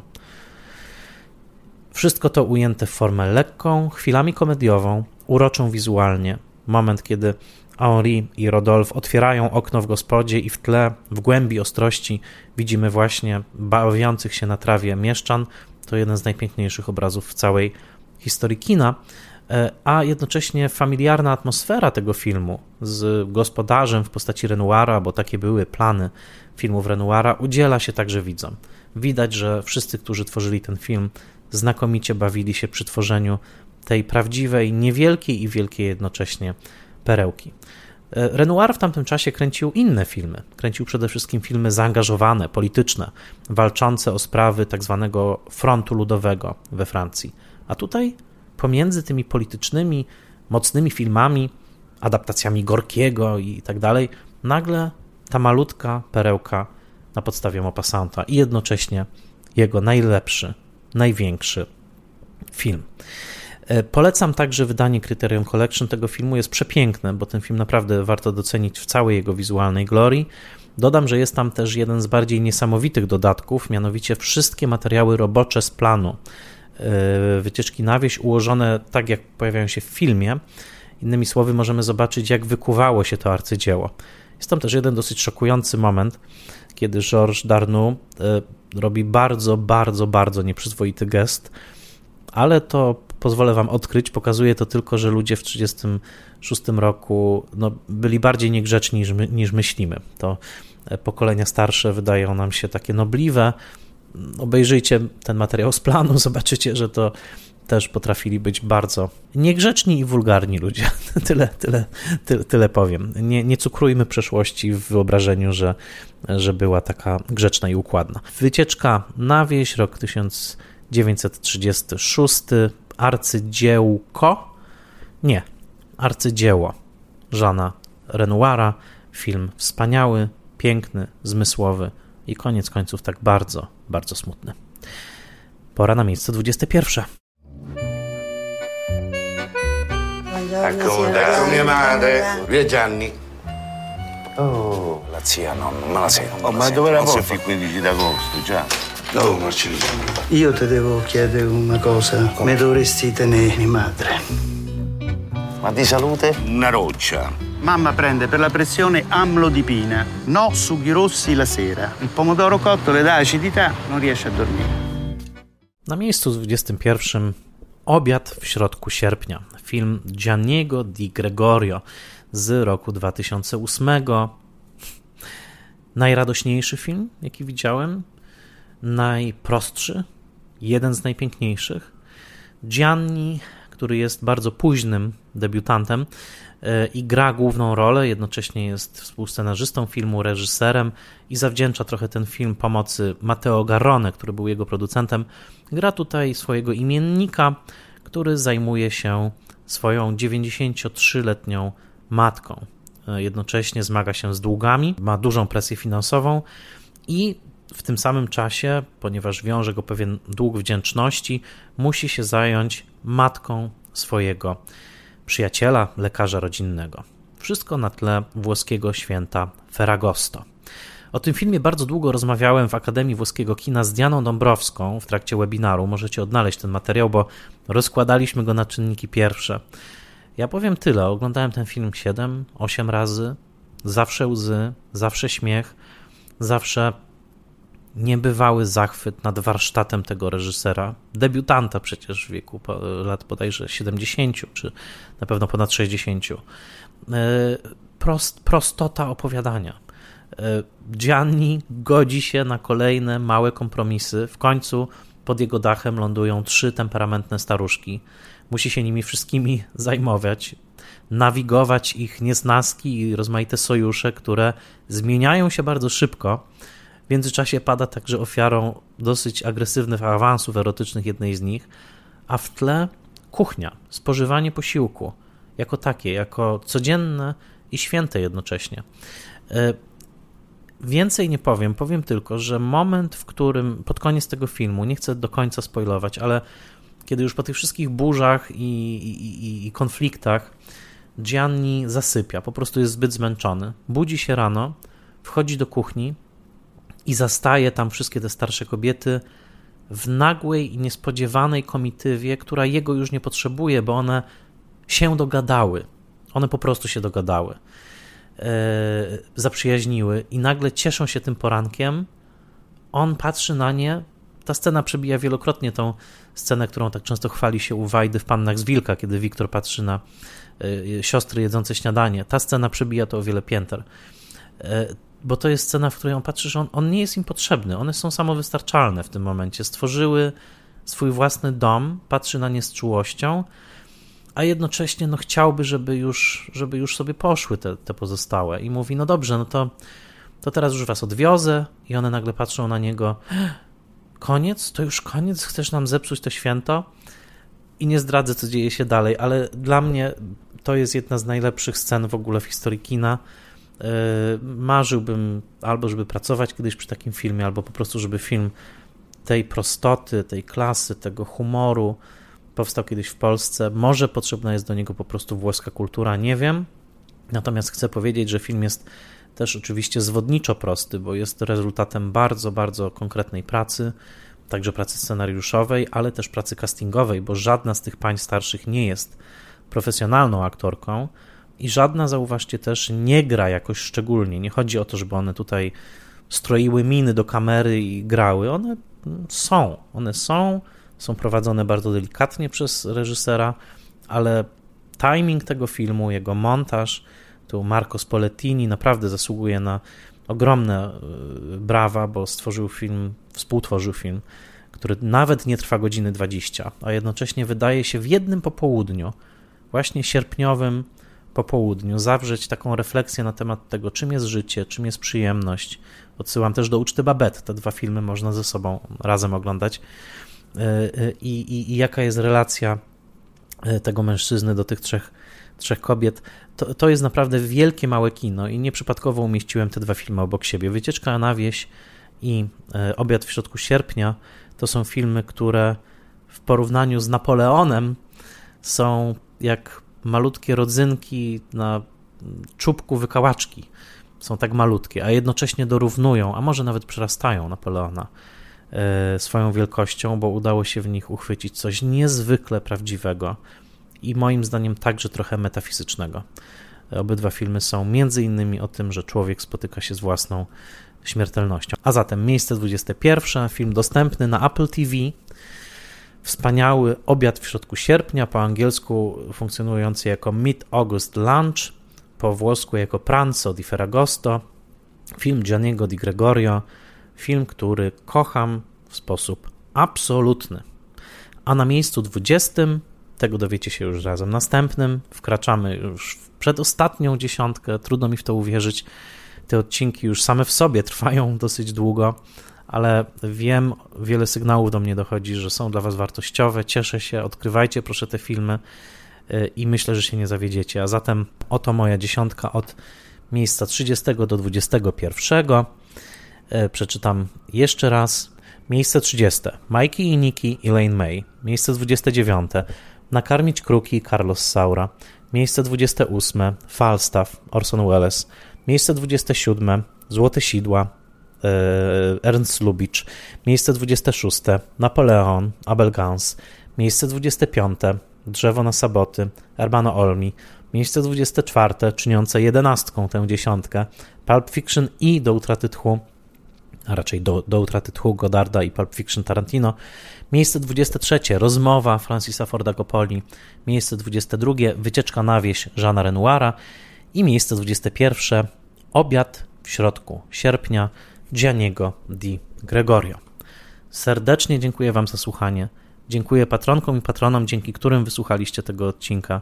Bardzo serdecznie zachęcam do rozważenia wsparcia yy, pracy Spoilermastera i zapraszam już teraz na kolejny odcinek podcastu, którego premiera nastąpi już za tydzień.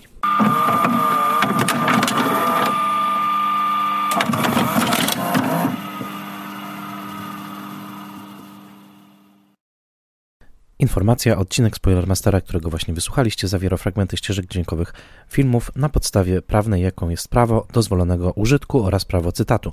Artykuł 23-25 ustawy z dnia 4 lutego 1994 roku o prawie autorskim i prawach pokrewnych. Podcast Spoilermaster ma charakter edukacyjny, a przykłady filmowe w nim użyte funkcjonują wyłącznie jako unaucznienie i uzupełnienie wywodu. Zasadniczą częścią odcinka jest autorskie omówienie klasyki kina przez autora podcastu. Autor podcastu nie pobiera wynagrodzenia z tytułu udostępnienia niniejszej treści w internecie.